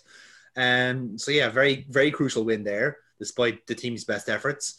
Uh, group C was a formality. Uh, Porto beat Marseille 3 0, City beat Olympiacos 3 0, rinse and repeat. That group is already settled at this point. Uh, group D, we talked about briefly earlier on, which was uh, Liverpool's 5 0 beating of Atalanta. I legitimately loved this match, and it was not because like I, I was well, looking forward to this because, show, yeah. yeah, not even that though, because I thought like it was going to be such an even game, like just like punch counter punch, but really like we had Atalanta on be- like on toast, like, and I was shocked by that. A lot of it was Jota, in fairness, like he was relentless in this game. Um, yeah, he was he, so good. he was brilliant. Like the, the talk going in was that he was slotting in for um, for Roberto Firmino, which was quite no, newsworthy because like Klopp very rarely drops Firmino unless he has to. Um, and in a sense, like it was actually the right call because uh, we went back to our natural shape, our natural formation, worked out brilliantly. Like Jota fitted in perfectly. Um, and Jota was just a torment throughout the entire fucking game. Like he just did not stop throughout. The second goal is brilliant. Like just the way he takes it from one foot, switches it, and then buries it in the top corner near side of the keeper. Brilliant. Absolutely brilliant uh, goals and brilliant game overall. Um, so yeah, uh, thumbs up there. The other game in that group was Ajax's 2-1 win against Midtjylland. So that puts Ajax uh, fairly decently uh, in that group as well. Group E then, fairly regular as well. Still, uh, Chelsea beat Stade Rennais 3-0. Um, because you know Edouard Mendy is in the goal is in goal now, hence why they're winning every game 3-0. He just improves the goal scoring ratio so well by being in goal. yeah. Yeah. Um, the other game, the other game in that group was a, a three-two win for Sevilla against Krasnodar in what I've heard described as the most one-sided three-two you'll ever see. so, like legit, like if you look at the statistics, like Krasnodar has two shots on goal and the two goals, and then Sevilla's like thirty. Oh, wow. it's something surreal like that. Like it shouldn't, it shouldn't have been that scoreline at all. It was like it was like randomly generated from Football Manager, you know. Uh, and then it was a bit tighter in Group F then as uh, Zenit St. Petersburg held Lazio to one all draw, and then Dortmund got back on track with a 3 0 win against Club Bruges. That group's fairly still fairly close to the minute, like because Lazio and um, Bruges are kind of in the conversation. Uh, Zenit not so much. In Group G, then uh, it's uh, started to take a bit more shape now. Barca narrowly beat Dinamo Kiev 2 1. They kind of got away with this one, in fairness, and Juve beat uh, Ferencvaros 4 1. So, as you kind of expect, the two big teams are kind of like are qualifying, but they're making hard work of it, you know, and um, seeing a, the kind of position that both of them are in. And there's the fun group, lads. So Red Bull Leipzig, sorry, Pepsi uh, Leipzig, uh, two, PSG one. Um, that was a, a pretty m- massive result in the group uh, because that shockingly puts PSG on par with Istanbul. And the reason I say that is because Istanbul beat Man United 2 1 in Turkey. Uh, Yeah, that Two That of the fun. funniest fucking goals you are ever going to fucking see. Oh my fucking uh, the, the- where was defense? What what is defense? Did, like, did Luke Shaw think of the tactics this week for the defense? I have absolutely no fucking idea, right? they just, I think, I genuinely think, right? And this is what I genuinely think, right? I think they forgot that players can't be offside in their own box, uh, in their own. In their own half, yeah. genuinely think that they forgot the rules. That is entirely possible. Nobody, there's nobody near him. There's nobody near, and you can see them kind of looking back. And I guarantee, if somebody turned around and saw Demba Ba ten yards away from the nearest player, who was Nemanja Matic, Yeah. uh, no, the Flash. Um, Um, and he's waving for the he's waving for the ball, and I guarantee if somebody turned around and law, look at him standing offside, and nobody turned around and went, he's in his own half. And like, God, it was just a fucking. Funnily enough, actually, the first goal was so hilarious that it actually overshadows how hilarious the second goal was mm, because there's a brilliant still from the second goal because after the cross comes in um, past the near post, it goes to a player at the far post. Um, Man U at the near post of three players almost forming a wall. 'Cause It's Hmm. not from a set piece, it's from open play. Uh, well, there's two Istanbul players completely free in the box. there's, there's three Man United players literally having a tea party at the near post. Uh, again, like five to seven yards away from the nearest Istanbul player, who's the only, who's the other player who doesn't have the ball because they're Yeah. they're the full goal with the player who has the ball who's lost home, and they're going like, "What is the fuck is going on? This is crazy defending. This isn't. Yeah. I wouldn't say this is schoolboy defending because that would be an insult to schoolboy leagues. This, Mm. this is stuff that gets beaten out of you as a child. I'm just, oh man, like all I can just say is the Manchester United players weren't beaten enough.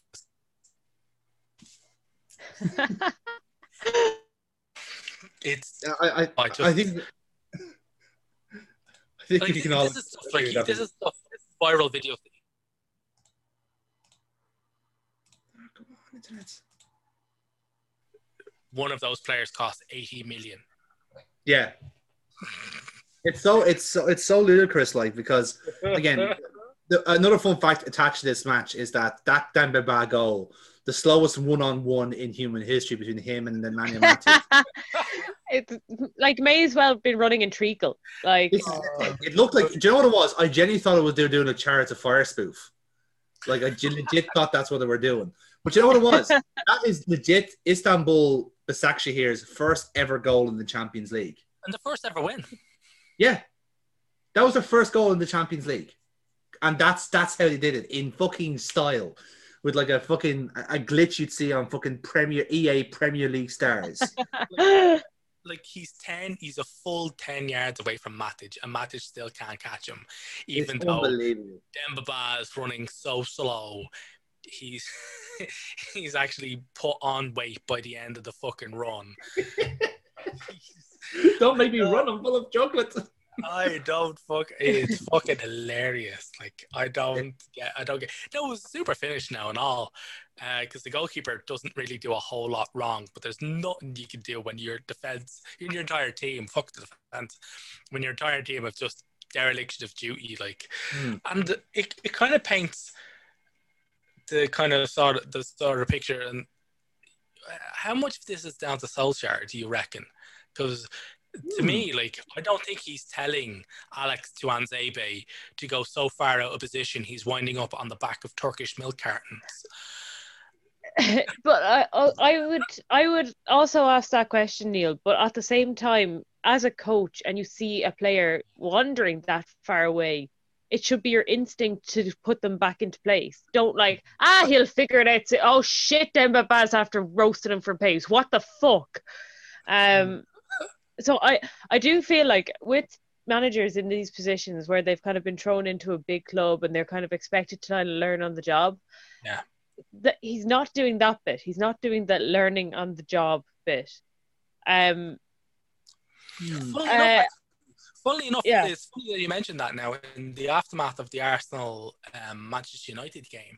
That was a point Tim Cahill made. Now, I generally tend not to listen to Tim Cahill points, uh, mostly because I think he's a blowhard, and secondly because I think he's I think he was literally Arteta's best man. Yeah, so he's Oh. so perfect. It's not Uh, even some funny. weird, yeah, there's a weird bias there as well. But he did make that point. He's like, you look at Arsenal, when Arsenal fail, and we've lost some games this season, he goes, but when you look at Arsenal, when you look at them lose, and then you look at them in the next game, they look like they've learned something. They've Hmm. improved. Whereas you look at this Manchester United team, and every loss seems to almost make them worse, or at the very least, they don't improve. They don't look like they're learning from their losses yeah. they're making mistakes and they're not losing. My key point about Mustafi is not that he makes mistakes, is that he doesn't learn from the mistakes. Keeps making mistakes. Makes. He, keep, Yeah. no, he keeps making the same mistakes. Yes. And that's kind of, and that's uh, funny. It's just weird that you mentioned that because I, re- I remember uh, like, uh, everybody always points out like the Keane fucking meltdown that he had. Yeah. Um, which is funny enough because I actually kind of agreed with a lot of what Roy Keane said, and that's how bad Manchester United played. That I'm actually agreeing with Roy Keane. Yeah, no, I, I, I'm the same Oh, way. that- Like, Dark days. Like, look, no, honestly, no, no, these are, me right, these are professional football players, and you're legit asking. You're asking defenders to hold the line. That is literally the first thing they do.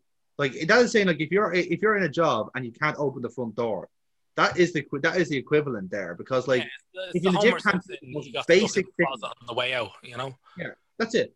Like legitimately, that is not difficult. That is legitimately not a difficult thing to do. So if you're having trouble doing that, having the sense to do that, then I, like okay, Solskjaer, in my opinion, I think he's a soft touch as a coach, as a manager. I think he's not he's not hard enough in these players. He's not an authoritarian. He has no uh, leadership in that dressing room. For me, and I think this has been the case always for Man United the last few years. But The lunatics the- are the- the asylum. in there when they were getting mauled by Spurs six one, he subbed off Fernandes because Fernandes went mental at Maguire. Well, see, that is just bad. That's bad, like leadership. That is like someone trying to like regain control as opposed to actually assert control. You know what I mean? Like someone who has control of that team that would not happen in the first place. You wouldn't have Donny van de Beek doing these weird interviews with Dutch TV where he's basically stating Oh how God, complacent the training is. That would never happen. You wouldn't have like people like Marcos Rojo going like, "Why am I in this team? Where am I? What am I doing? Sell me." You know, you wouldn't have this. Like the team, obviously, the club is in disarray. It's just it's it's a it's a banter club for all intents and purposes at the minute. And of course, And the solution to all of this was Cavani. of course, because Cavani is a great centre back. He's a great defensive coach. He's a great motivator. You know, he's a great manager, Edinson So- Cavani. I just going mental at him. I just love Keane going mental at him, saying he's not even warming up. He didn't even do a fucking warm up. Of you want this guy to get you back into the game. I was pissing myself laughing. I was. He's right though. Uh, He's right. But at the yeah, no. time, In fairness, like you you were, the cameras were following him to show Yeah. the warm up, and he was just standing there, like doing that thing that footballers do when they're watching the match and they want the manager to think that they're warming up, where they kind of stretch by hooching up their shorts and kind of like bending over, but they're like actually not stretching any muscle because there's absolutely no intensity to it. I, I know that, like that's exactly what he's doing, and it was like. I don't think he actually thought he was gonna have to come on. I think he was I- like, I "I'm fucking, I'm not coming on to this shit." Like, That's the air quote warm up you do when you know you're not going onto the pitch or you think you're not going onto the pitch. yeah, yeah, yeah, yeah. Then he got his number called and he's like, "Fuck." I just, I, hope, I just have to pray I don't do a Falcao and wreck both knees. Mm. But, but, uh, but that- that really just speaks to the culture of the club. Like, legitimately, if you compare that with a team like Liverpool, who like, despite like having no preseason, they're still trying to play the same high intensity football. Man City, even perhaps in the same category. But look at the Leeds, look at the Aston Villa, look at the Leicester. These teams are all jumping out of the fucking gates. Feral trying to get it. even Fulham this weekend were brilliant. They were, can, they were can, feral for the result. all I can say about this match result is I am firmly hashtag Ole in. I think we all are, man. We are we are fucking Yeah. on that, lads. Holy shit! we are here for this. in. There's your fucking, there's your tagline for this one. Hashtag Ole in. Yes. Give, him, Ole. give him a, give, go full fucking Newcastle. Give him like a nine year extension, partying style. Oh, brilliant. We set up some sort of Norwegian mafia in uh, at Old Trafford. Him, yeah, we just we get other like Norwegian alumni in. Uh, Yeah. Josh King as uh, director of football, Ole in, baby. Ole Yeah. in. But um, Morten Gamst Pedersen is their new uh, manager. Um, so Mhm. we'll quickly switch to the Europa League then, as there was some action there. Uh, first of all, the Irish. Oh, hold on, hold on, hold on, hold on, hold on, hold on. We can't skip over the Champions League and one of the most important matches that was on this week, which was Peamount United versus Glasgow City. Oh, of course. I, I, I'd be remiss if I had- didn't mention that. like you're about to talk about Dundalk in the Europa League, um, Yes. who having a you know snowball's chance in hell of doing anything or getting out of their group.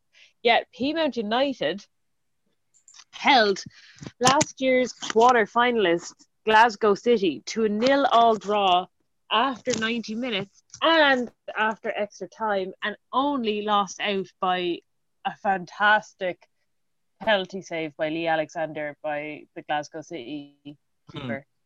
And yeah, no, uh, and I just want to I want to get my speak in here that um yeah no uh, if the FAI you know my constant gods were to take their finger out and properly promote and develop the women's game, as they have done in the last few years, or if they continue to do so on maybe a little bit of a bigger scale, we are going to have more nights like that in Europe and better nights like that in Europe because they did the country proud. Mhm. Anyone watching the Dundalk match against Arsenal can say, ah, well done to the lads, they did well.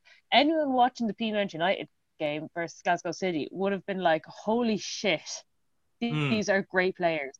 Niamh Reid-Burke in goals for Peamount United should be the number one keeper. And I'm a huge Grace Moloney stan. Um, Not anymore. to uh, Not uh, but- game. um, uh, that was Brosnan. It was Brosnan. You're right. Sorry. Yeah, no, I knew Yeah, it wasn't. Um, but yeah, no, the Niamh Reid-Burke is uh, the Peamount United. She has been called up to the last few Irish squads, and you can see that's done her the world of good. And she could be a fully professional player because she is that good. Mm. Um, but yeah, no, uh, it was great to Glasgow City afterwards. Um, spoke about the professionalism of the Peamount United side. where these girls are not professional. They have taken time off work. Um, Mm. One of the girls, Niamh Farrelly, I think is in her last year of college. She has an assignment. She was doing an assignment on the plane over to the match. Um, you know, it's you know ridiculous. Carry on. But it's, it's, it's Um, Glasgow because Glasgow, Glasgow's always a kind of, it's kind of a bit of a pathway for Irish players as well. Because of course Claire Shine plays for them, and I wasn't on your Gorman there on the books once upon a time as well. So like, um, I'm not. Well, we, they've got Claire Shine and they've got Tyler Toland as well. oh, now. yes, Thomas Um, is on loan there as well. Yeah, yeah. Um, and Katie McCabe went on her very successful loan um, to Glasgow City, as did yeah. Ruesha Littlejohn. Littlejohn. Um, so yeah, like they um they have a good Irish connection there, uh, Hmm. but as well they're a very very good team. Um, so yeah, uh, I just want to get by speaking there and FAI, fuck you, pay the women's, you know, Pay the women's. The- Just just pay the good. women's. Well, Hey, good yeah. thing we good thing we don't have good thing we've rules against picking successive cards because it was the, it would the FAI week in week fucking out. Yeah, Yeah. exactly. Variety I is have choice. of- got a bit different this this week. So when we get onto Good. that, That's great. That's great. I don't want I don't want people thinking they're in a fucking time warp, you know. Um. So yeah, Europa League wise, we mentioned Dundalk there. They very gamely lost to uh, Rapid VN four three. Um, Dundalk tried their fucking best to Oh, win this, and then I- defensively, I actually watched Right. this game and I was I felt so bad for them. Like the goals Yeah. were just they just switched off. In all fairness, like one of them was uh, like a cross in, the keeper palmed it. I was like, going, why did you do that? Could have probably caught that. He didn't. He wasn't taking a shot, and he palmed it literally straight into the head of an opposition striker. And I was like, who's Ah. marking him? He's in the box. He really should be marked. Uh, kind of going. Oh, football thing, yeah. yeah, exactly. They kind of did that thing where uh, you find you find it quite often, particularly if you play at like lower league levels, where when people realize the keeper's going to get to the ball, they just stop doing anything, yeah, and then the keeper palms it out, and they're like, oh, "Fuck!" And but the opposition haven't stopped running, so you're already like a step or two behind. And I think that was it. As the cross came in, as the keeper ran, went up for it, they were like, "Oh, he's going to do something with it," and then he just palms it out, and I was like, "Oh man." It's worth a try. And and this and to be fair, to, to their credit, like they have been given this group a go. Like they, they gave Molde a bit of a scare, and they've held quite firm against you guys. And like they scored three against uh, like uh, the second best team in Austria. Yeah. That's serious. That's imp- that's fucking impressive. Like one way or the other. Granted, like No, they no, can they've been pretty lost good. the game in the end, but Um, but yeah, like I don't think they're getting out of the group. no, No. no. I, I well, obviously I don't think they will, but I never. They're, they're giving themselves a good account for for for what they are. Like yeah, they're not embarrassing themselves. Like True. you know, so. Yeah. I, I think from that point standpoint, like they are like uh, they're probably the lowest ranked team in the Europa League by a fairly healthy margin. I think so. Like, yeah, I think the fact that they're able to give them themselves a good effort, I think, says a lot. Uh, Scottish sides um, did um, had a mixed bag. I think it's fair to say. Rangers beat Benfica three one. Uh, Rangers, I think, are practically qualified from their group. They've beaten everybody else. It's fucking great what Steven Gerrard is doing there. Not so much for Celtic. Um, lost two 0 to Sparta Prague and looked pretty lifeless there. It's pretty, this is kind of the the end of the of Neil Lennon's uh, second run at the club. Uh, and Jesus, like it's it's there. Someone just can't fucking wait for him to leave. Really, I think it's a case of like, who do we get in to replace him? Like that's that's the They conversation anything in in the there. Champions League. They never do anything in it. No, They- But- and that's and that's the, the gas thing. so Like it's- it's- rarely, uh, Celtic have so rarely uh, recently. Um, done well in the Champions League. I'm like at one point I remember Celtic won the Europe the European League. I think in the 60s or something like that. They won the European League with a, a starting level all starting eleven all born within 10 miles of the Yeah. land of They've Lions, yeah. 10 miles of the club. Yeah. Nowadays, you probably couldn't find 10, 10 to 11 people within 10 miles of the club who have fucking 10 toes. That says more of Scotland than it, doesn't it? Like that's, that's that's the state of Scottish football, really, isn't it? Like Pretty much. Yeah. Um. So yeah. Uh, towards the English clubs then. So uh, Spurs uh, got there in the end against Ludogorets. They beat them three one. Uh, but they weren't really in danger, to be fair. Uh, Leicester beat Braga 3 0, fairly regulation win. And then you guys had a very fun time against Molde, I think it's fair to say. You, you were comfortable enough, but not at the start. Yeah. It was a good game. No, very good. Um, Joe Willock can't really do any more than he has done in Europe to get into the Premier League. Yeah. Um, he pretty much ran the show against Dundalk and he ran it against Molde. Um, he was pretty much primarily the reason for both of the own goals that they scored, and he netted one himself. Um, yeah, that was it. Um, fun, the fun thing, the first own goal was actually caused by the defender, who it was caused by Arsenal breaking forward from a Molde corner with uh, the lightning speed of Granit Xhaka. Mhm. lumbering forward like a fucking ent. Oh my god, like that. That was and like the pass that he like and that break, like I was like, right, this is him gonna go for a Xhaka boom, which is gonna go into fucking row double Z and you know, like you know, go into or fucking go into orbit and never come back. Yeah. Um, but yeah, and then he like it was a lovely pass. it was a lovely pass to Marlowe on the outside, and then um, yeah. But what was funny about it was, what was funny about it is that the defender that put the scored the own goal had actually dragged Willock back to prevent Willock from getting to the ball in the first place, which Yeah. enabled the defender to get to the ball and slot it into his own net. Delightful. Yay! We have a baby now on call, so it's great. Um, perfect timing then for our final gimmick. Uh, so while everyone's distracted by the baby, let's jump in by the into the hand of cod. Um, so I'd like to start off this week, if you don't mind, uh, by telling you the story of a little championship side called Derby County. So they've been in the headlines recently because I don't know if you've heard this, by the way, but they've been taken over. Um, taken over by the cousins of the family that run Manchester City. So they have Uh, gone into oh. bed United Arab Emirates. Now, so I'm definitely uh, fishing. How shocked I am. Yeah, no, no, I, I, I'm with the baby on that one, and she she's stunned.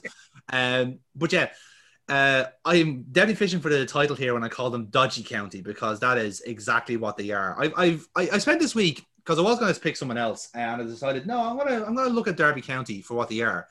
And obviously, they they are as banterous as they get as a club. I think it's fair to say. Obviously, well known for having the worst Premier League uh, run in history. Um, Points over the entire season.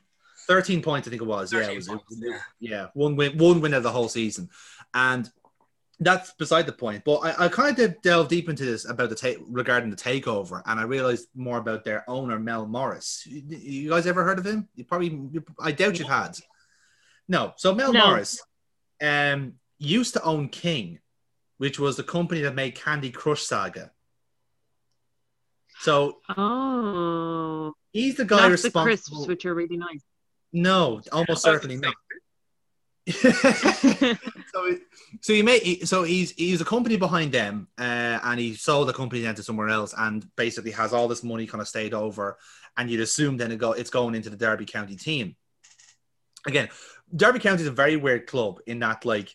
Uh, they've had a lot of financial irregularities over the years, and one of them has been Mel Morris uh, supposedly buying Pride Park, which is their stadium, uh, but not necessarily proving that. it's very weird. It's very very weird. Whereas like people have been asking, "Do you own the stadium?" and he just goes, "Maybe." You know, it, it's quite odd. I don't don't own the stadium. exactly. It's so Quite it's a so weird. quite a lot doing it. I maybe do. You know. But like Maybe I do.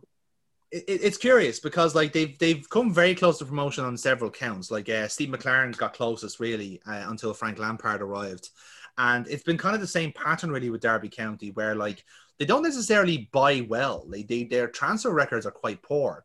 And what happens is they'll uh, spend extravagant wage, wages on players you know of, like Richard Keogh, Tom Huddlestone, that type of deal All, Uh, all those class acts. those Yeah. class acts. And then what they'll do is then the actual players that will try and get them into promotion are loan players from actual teams. So noticeably, Frank Lampard's team had uh, Tomori and uh, Mason Mount in it from Chelsea and Harry Wilson from Liverpool. And those are literally the three team players that got them to the, to the playoff, not Richard Keogh and his fucking horrendous uh, hairline. Um, and it's it, it- it's weird because now uh, the next phase is the Phillip Cocu years of Derby County, where they've obviously got rid of Lampard and thinking, oh, let's get another uh, well-known player in as our coach and see if this works again. Um, I, am sorry, Aaron. I have to. I, am gonna have to finish the story. I know you're trying to cut in there, but um, I don't know. um, I, I, I, love how she's Tony Pulising the the microphone. Oh, she is nothing that. It's impressive. Like she's very aggressive. Um, I don't know if it's swishing because I keep moving the mic back and forth. yes. It. Yeah, we'll, we'll we'll we'll forgive you on that front. Um, so now we're so so now this current phase of Derby County is a cross between Phillip Cocu and Wayne Rooney, because you might have seen uh, in January he uh, moved to Wayne to Derby County on a player yeah. coach role, basically. So he's playing in the team and he's also the coach. But here's the weird thing about it: he's also he also took the shirt number 32, which is the same number as the shirt sponsor 32 Reds, which yes. is a betting which is a betting firm um, from China. So there's a lot of concern that essentially Wayne Rooney got bought uh, by Derby County using the sponsor's money, which is illegal, and you can't do that. The sponsors can happily like kind of chip in and all that, but you can't actively buy the player on behalf of the of the team. It was the same the same situation as Neymar with PSG, where he's essentially owned by the Qatari royal family and it's been loaned out to PSG. It's so fucking corrupt, and and it's kind of working on a relatively smaller scale for Wayne Rooney. That was the allegation. It was never proved, but it is still very very dodgy. Um, it's even more dodgy now that 32 Red have been doing a lot of like um, kind of like community initiatives. So they're kind of trying to get some good PR. And then every kind of charity, local charities are going like, this is weird. Betting firms shouldn't be like giving us money. We don't want the money. We have tons of people with gambling habits. We don't want more fucking bookies involved, you know? Um, so yeah, it, it's a curious state. And uh, they've essentially put their, as a team, they've more or less put their eggs in the Wayne Rooney basket. Um, and I think financially that's the case because they haven't been able to sign any good players this season when they are sh- when they are touting themselves. Oh yeah, we're getting promoted this year. I was like, are you now? With what? Wayne Rooney mm. playing in midfield? Sure, mate. Um, and they and they're kind of like usual like habit of like relying on loan players that they don't have to buy uh, to get them promoted is not working out this way. Like for for a, for an owner like Mel Morris, who's supposedly loaded, one of the most the wealthiest men in the world, let alone in Britain, because of selling King and, and other like other enterprises on.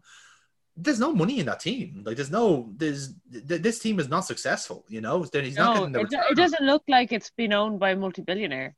This is it, and now he and now supposedly getting taken over by uh, the Abu Dhabi uh, corporation, another kind of sports washing, if you like, industry it's just like frying pan fire. Anybody like? Okay, I can see what you're trying to do. You're trying to do a Wolves, but what you're really doing is Nottingham Forest, where you're owned by a very eccentric owner, pumping loads of money into the club and getting nowhere. And well, I mean literally nowhere because Derby are in the bottom three of the championship. Like they have only scored one. I think it's only one or two points this season. It's it's ridiculous. And the reason is because this team is now just Wayne Rooney and ten other stooges. You know, and good luck if if you, if having a an Audi Abu Dhabi owner is going to fix that because you've got a lot of players to sign, and EFL don't like you doing the whole you know Wolves strategy anymore. They want you to actually show your worth, like prove that you can actually sustain this, not just it, you can't just like rely solely on the owner to pump money in. You know, they got they got bitten by that once already, and because of that, now every other club in the championship is trying to do the same thing, and it's making them bust and Derby County could easily be the same way if it wasn't for the takeover. Um, so yeah, uh, Dodgy County was my pick there, and um, so Burpa. Um, if I can pry your attention away for a moment from the baby. Uh, Aww. I have her full screen what? so that Aaron completely fell into what she was there. Yeah, that's good. Yeah, no, we, we have her. We, we have her here anyway. So, uh, so Burpa, you want to talk about referees for your CODs this week? Oh, I might have to change this on a whim. Um, oh. Just before we came on this podcast, um, it was announced by the FA, not the FAI. I know I can't. I know yes, I can't pick yes. the FAI again. Uh, but the FA are cancelling um, youth girls football. Um, just even if they're in the elite academies. So if they all of the kind of underage football in the UK has uh, been told to stop because of the lockdown that they're going into at the minute. Um, however, elite boys can still train. Yes. And I got really pissed off about that because the you know the young girls academies they're training to be elite players the same mm-hmm. rate that the boys would be training to be elite players yet the boys are allowed going and the girls have been told to stop um so I, I kind of seen rumblings of this this morning, but I didn't get kind of it wasn't kind of confirmed by the FA, and I was kind of like, oh, they're not going to be that tactless, are they? Oh, mm. oh no, no, no, they are. Um, so they have stopped all of the um youth um players, and as a response to that, Casey Stoney has called up a handful of Man United's academy players to the first team uh, for training to That's get around clever. the loophole. Like so yeah. she has brought yeah um, uh, we already have so many of the uh like academy players already in the team but uh yeah like um uh, we have um yeah no uh, just on that i got really annoyed by that if what i was going to say about referees was about the decisions that went against um Lallana and um, for Salah and things like that. That like we have VAR for a reason, and this mm. type of thing should be cut out. Yes, I agree. Salah's. If I was a referee in that situation, I would have I would have overturned the penalty decision based on the pure fucking shite hawkery of Salah. Right, yeah. Um, so uh, yeah, I was basically going to say that about the rest, but then the FA pissed me off even more, so mm. I went with that as my last minute cod. Well, I thought you were going to mention there, by the way, not about the, the youth academy and the youth oh, system. Oh, I had, I had another thing. Sorry, I had another thing. The Conti Cup. Is this what you're going? I was meant to mention the yes, FA Cup has been suspended. Yeah. Um, yeah, the FA, the women's FA Cup has been suspended. The Conti Cup's still going. Twice in one season. No, it's not that. No, it's because it's because the lockdown. Yeah, since the lockdown. So what they're doing is essentially because the, the lockdown's in play the uh, they've decided that the uh, men's FA Cup first round can go ahead, uh, but the uh, women's FA Cup can't, even though there's less rounds and less traveling involved. It's literally just a case of just like, well, no one will notice. They just had the FA Cup, so what, what more do these fucking women want? That type yeah. of really ignorant statement. Because I think um I think Lewes, who uh, we were actually playing this past weekend, they're a, a, a completely equal team. So the, the yeah. equal pay to the men and the women, which is a, a great business model. Um, but again, it kind of shows the disparity with men and women's football because they're a Conference North team. It's it's, it's sad, but that's the way way it is. But like they're in the they're in the FA Cup first round, right? The men's side is, as is the the women's uh, team in their first cup round, and only the men can actually take actually have their FA Cup first round match. The women yeah. have been told no, you can't have it. Um, yeah. I, and I Aaron gonna, does not agree with this. No, and, and, right, and, and rightly shouldn't. But like it's it's a it's a completely arbitrary, pointless reason, and I think it is genuinely done because the argument is, well, you've just had an FA Cup final. Like, why yeah. you want another FA Cup? Like, why isn't there a men's FA Cup? Come on, like, what, what's going on here? you know what I mean? It's such a it's such a pointless decision when it really doesn't need to be done. Now, okay, I get it. A lot of women like players are like part time and they're perhaps needed as key workers and whatever it is. Let the let the clubs deal with that problem. Okay, like some of yeah. some of the clubs will have you players and they'll be able to to, to coast along as best they can. And if a team can't feel the players, that's fine. Postpone it until after the lockdown. Let the clubs decide that. Arbitrarily yeah. deciding the FA Cup can't happen is not really shouldn't. Be, I know it's the FA's call, but like, come on, the common sense should prevail here. Let them fucking play. Stop um, deciding um, yeah. what you want to do. I I I had again that was kind of swept under the radar. I was kind of with the the FA um run a competition called the Conti Cup. Um, mm-hmm. Conti Cup is basically like the the the Carabao uh, Cup. Cup. Yeah, yeah, like that yeah. one. Um, and it's just Conti Continental tires. Um, yeah. Um, the way it works is that there's groups and uh, there's different scoring systems. So like you can get a point for getting a draw Mm-hmm. and uh, and then another three points for winning on penalties, and they go straight to penalties after 90 minutes.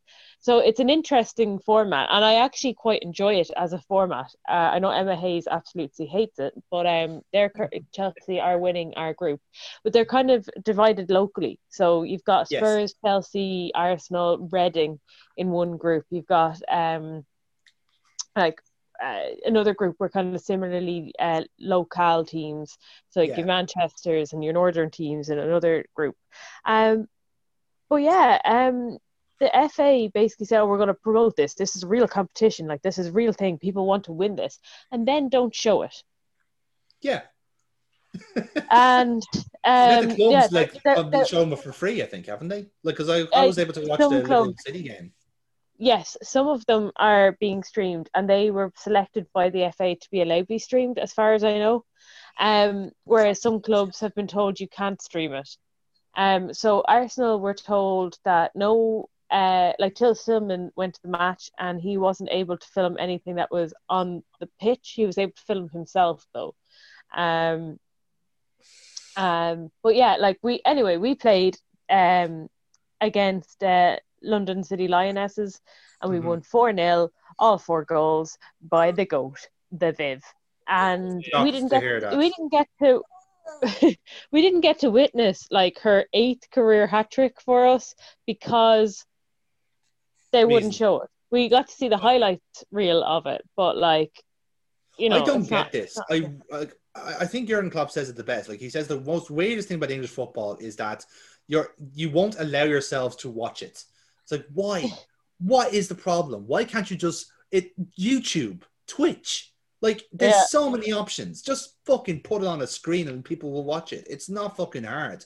Like I'm Yeah. glad. Like I, we're not going to mention it tonight now, but like the pay per view football has been scrapped, and thankfully it ends like this weekend. But Christ, like that's the that's the tip of the iceberg, isn't it? Like you just want to make yourself suffer to watch this game. Why why would you do that? It just makes no fucking sense. Um, but yeah, like the FA have a lot to answer for that because they're just such a complacent bunch of fannies. Yeah. Um, Um, so that's why I nominated them as my card. indeed. Neil, you're currently being eaten alive by your baby. Yes. Do you have? but Um, uh, does that tie into your cod at all? After two of your really good journalistic investigative cards, my one's just pure spy. I would have picked football journalism, but I can't pick the same cod twice in a row uh, because I read a rather disgusting article from Tony Cascarino. oh, Um, joy. yeah, who he basically he referenced the Salah go down. He, he said that it was the same amount of contact that Sergio Aguero made with Sian Massey, Sian Massey's neck. oh no! Oh, Yeah. Do you know? Actually, no. Just nominate Tony Cascarino for that. He actually wrote that in a nationally syndicated mainstream paper. Oh, Jesus Christ! Um, and he also referenced that like um, because Nobby Stiles died this week, so um, he said that uh, the Salah go down as well showed that you know the game that Nobby Stiles loved is dying just as much as he is. So yeah, I mean, wow, he pulled that one out of the bag. But uh, Jesus again, Christ! yeah, so that deserved the card, but I couldn't do it because I'd already picked him yesterday or last week. So my card this week is Jose Mourinho. Hey. His comments after the Bale winner kind of showed him to be an extraordinarily petty motherfucker.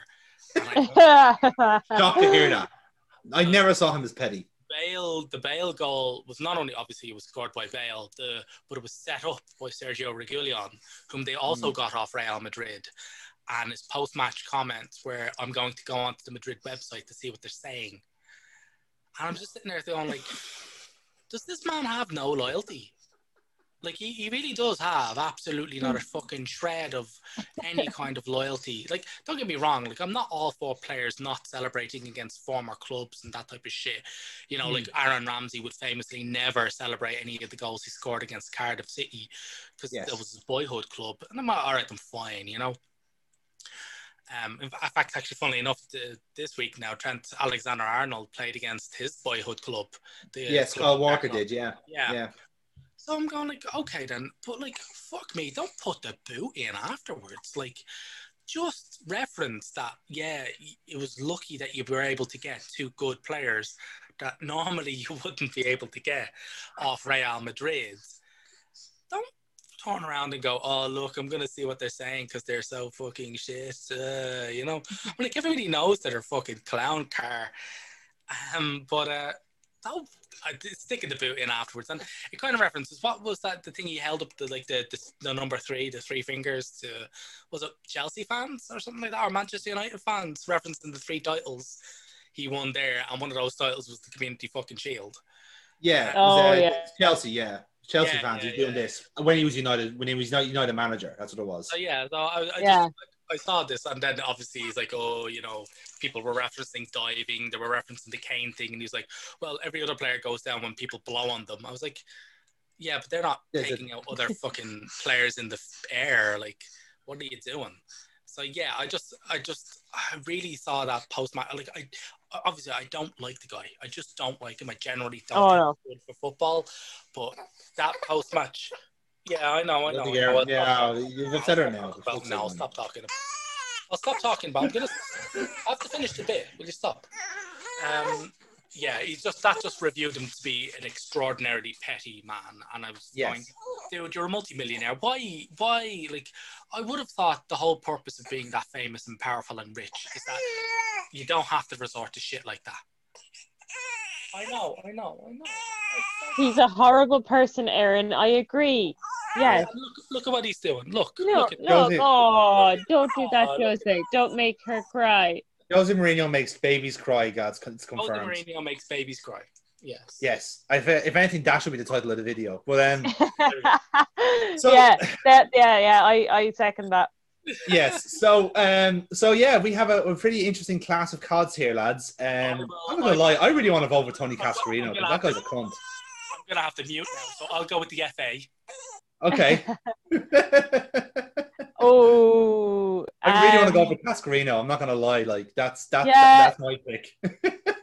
Jose Mourinho, like, um, he put up an Instagram there of him eating some sort of weird food, um, Yeah. after the match, and it was just like, um, it's like he's obviously gotten someone to t- take the phone.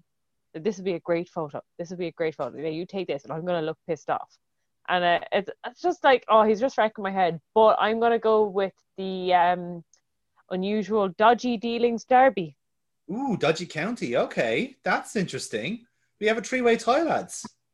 We have a three-way Ooh. tie. That's good. Eh, I think Aaron's vote goes for Mourinho though. Yeah, so we kind of like we, we got a four-way tie then in that case. Yeah. An unprecedented four-way tie. Well, well, well, well done, folks. This podcast isn't unique. We've officially broken maths. That's great.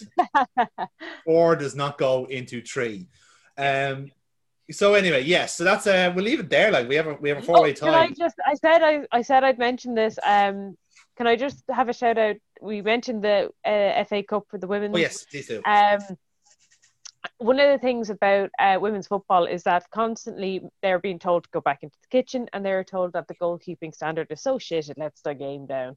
But I'm sorry, watch the highlights of that match, the FA Cup final, because you're going to see fantastic shots on target being saved by phenomenal keepers.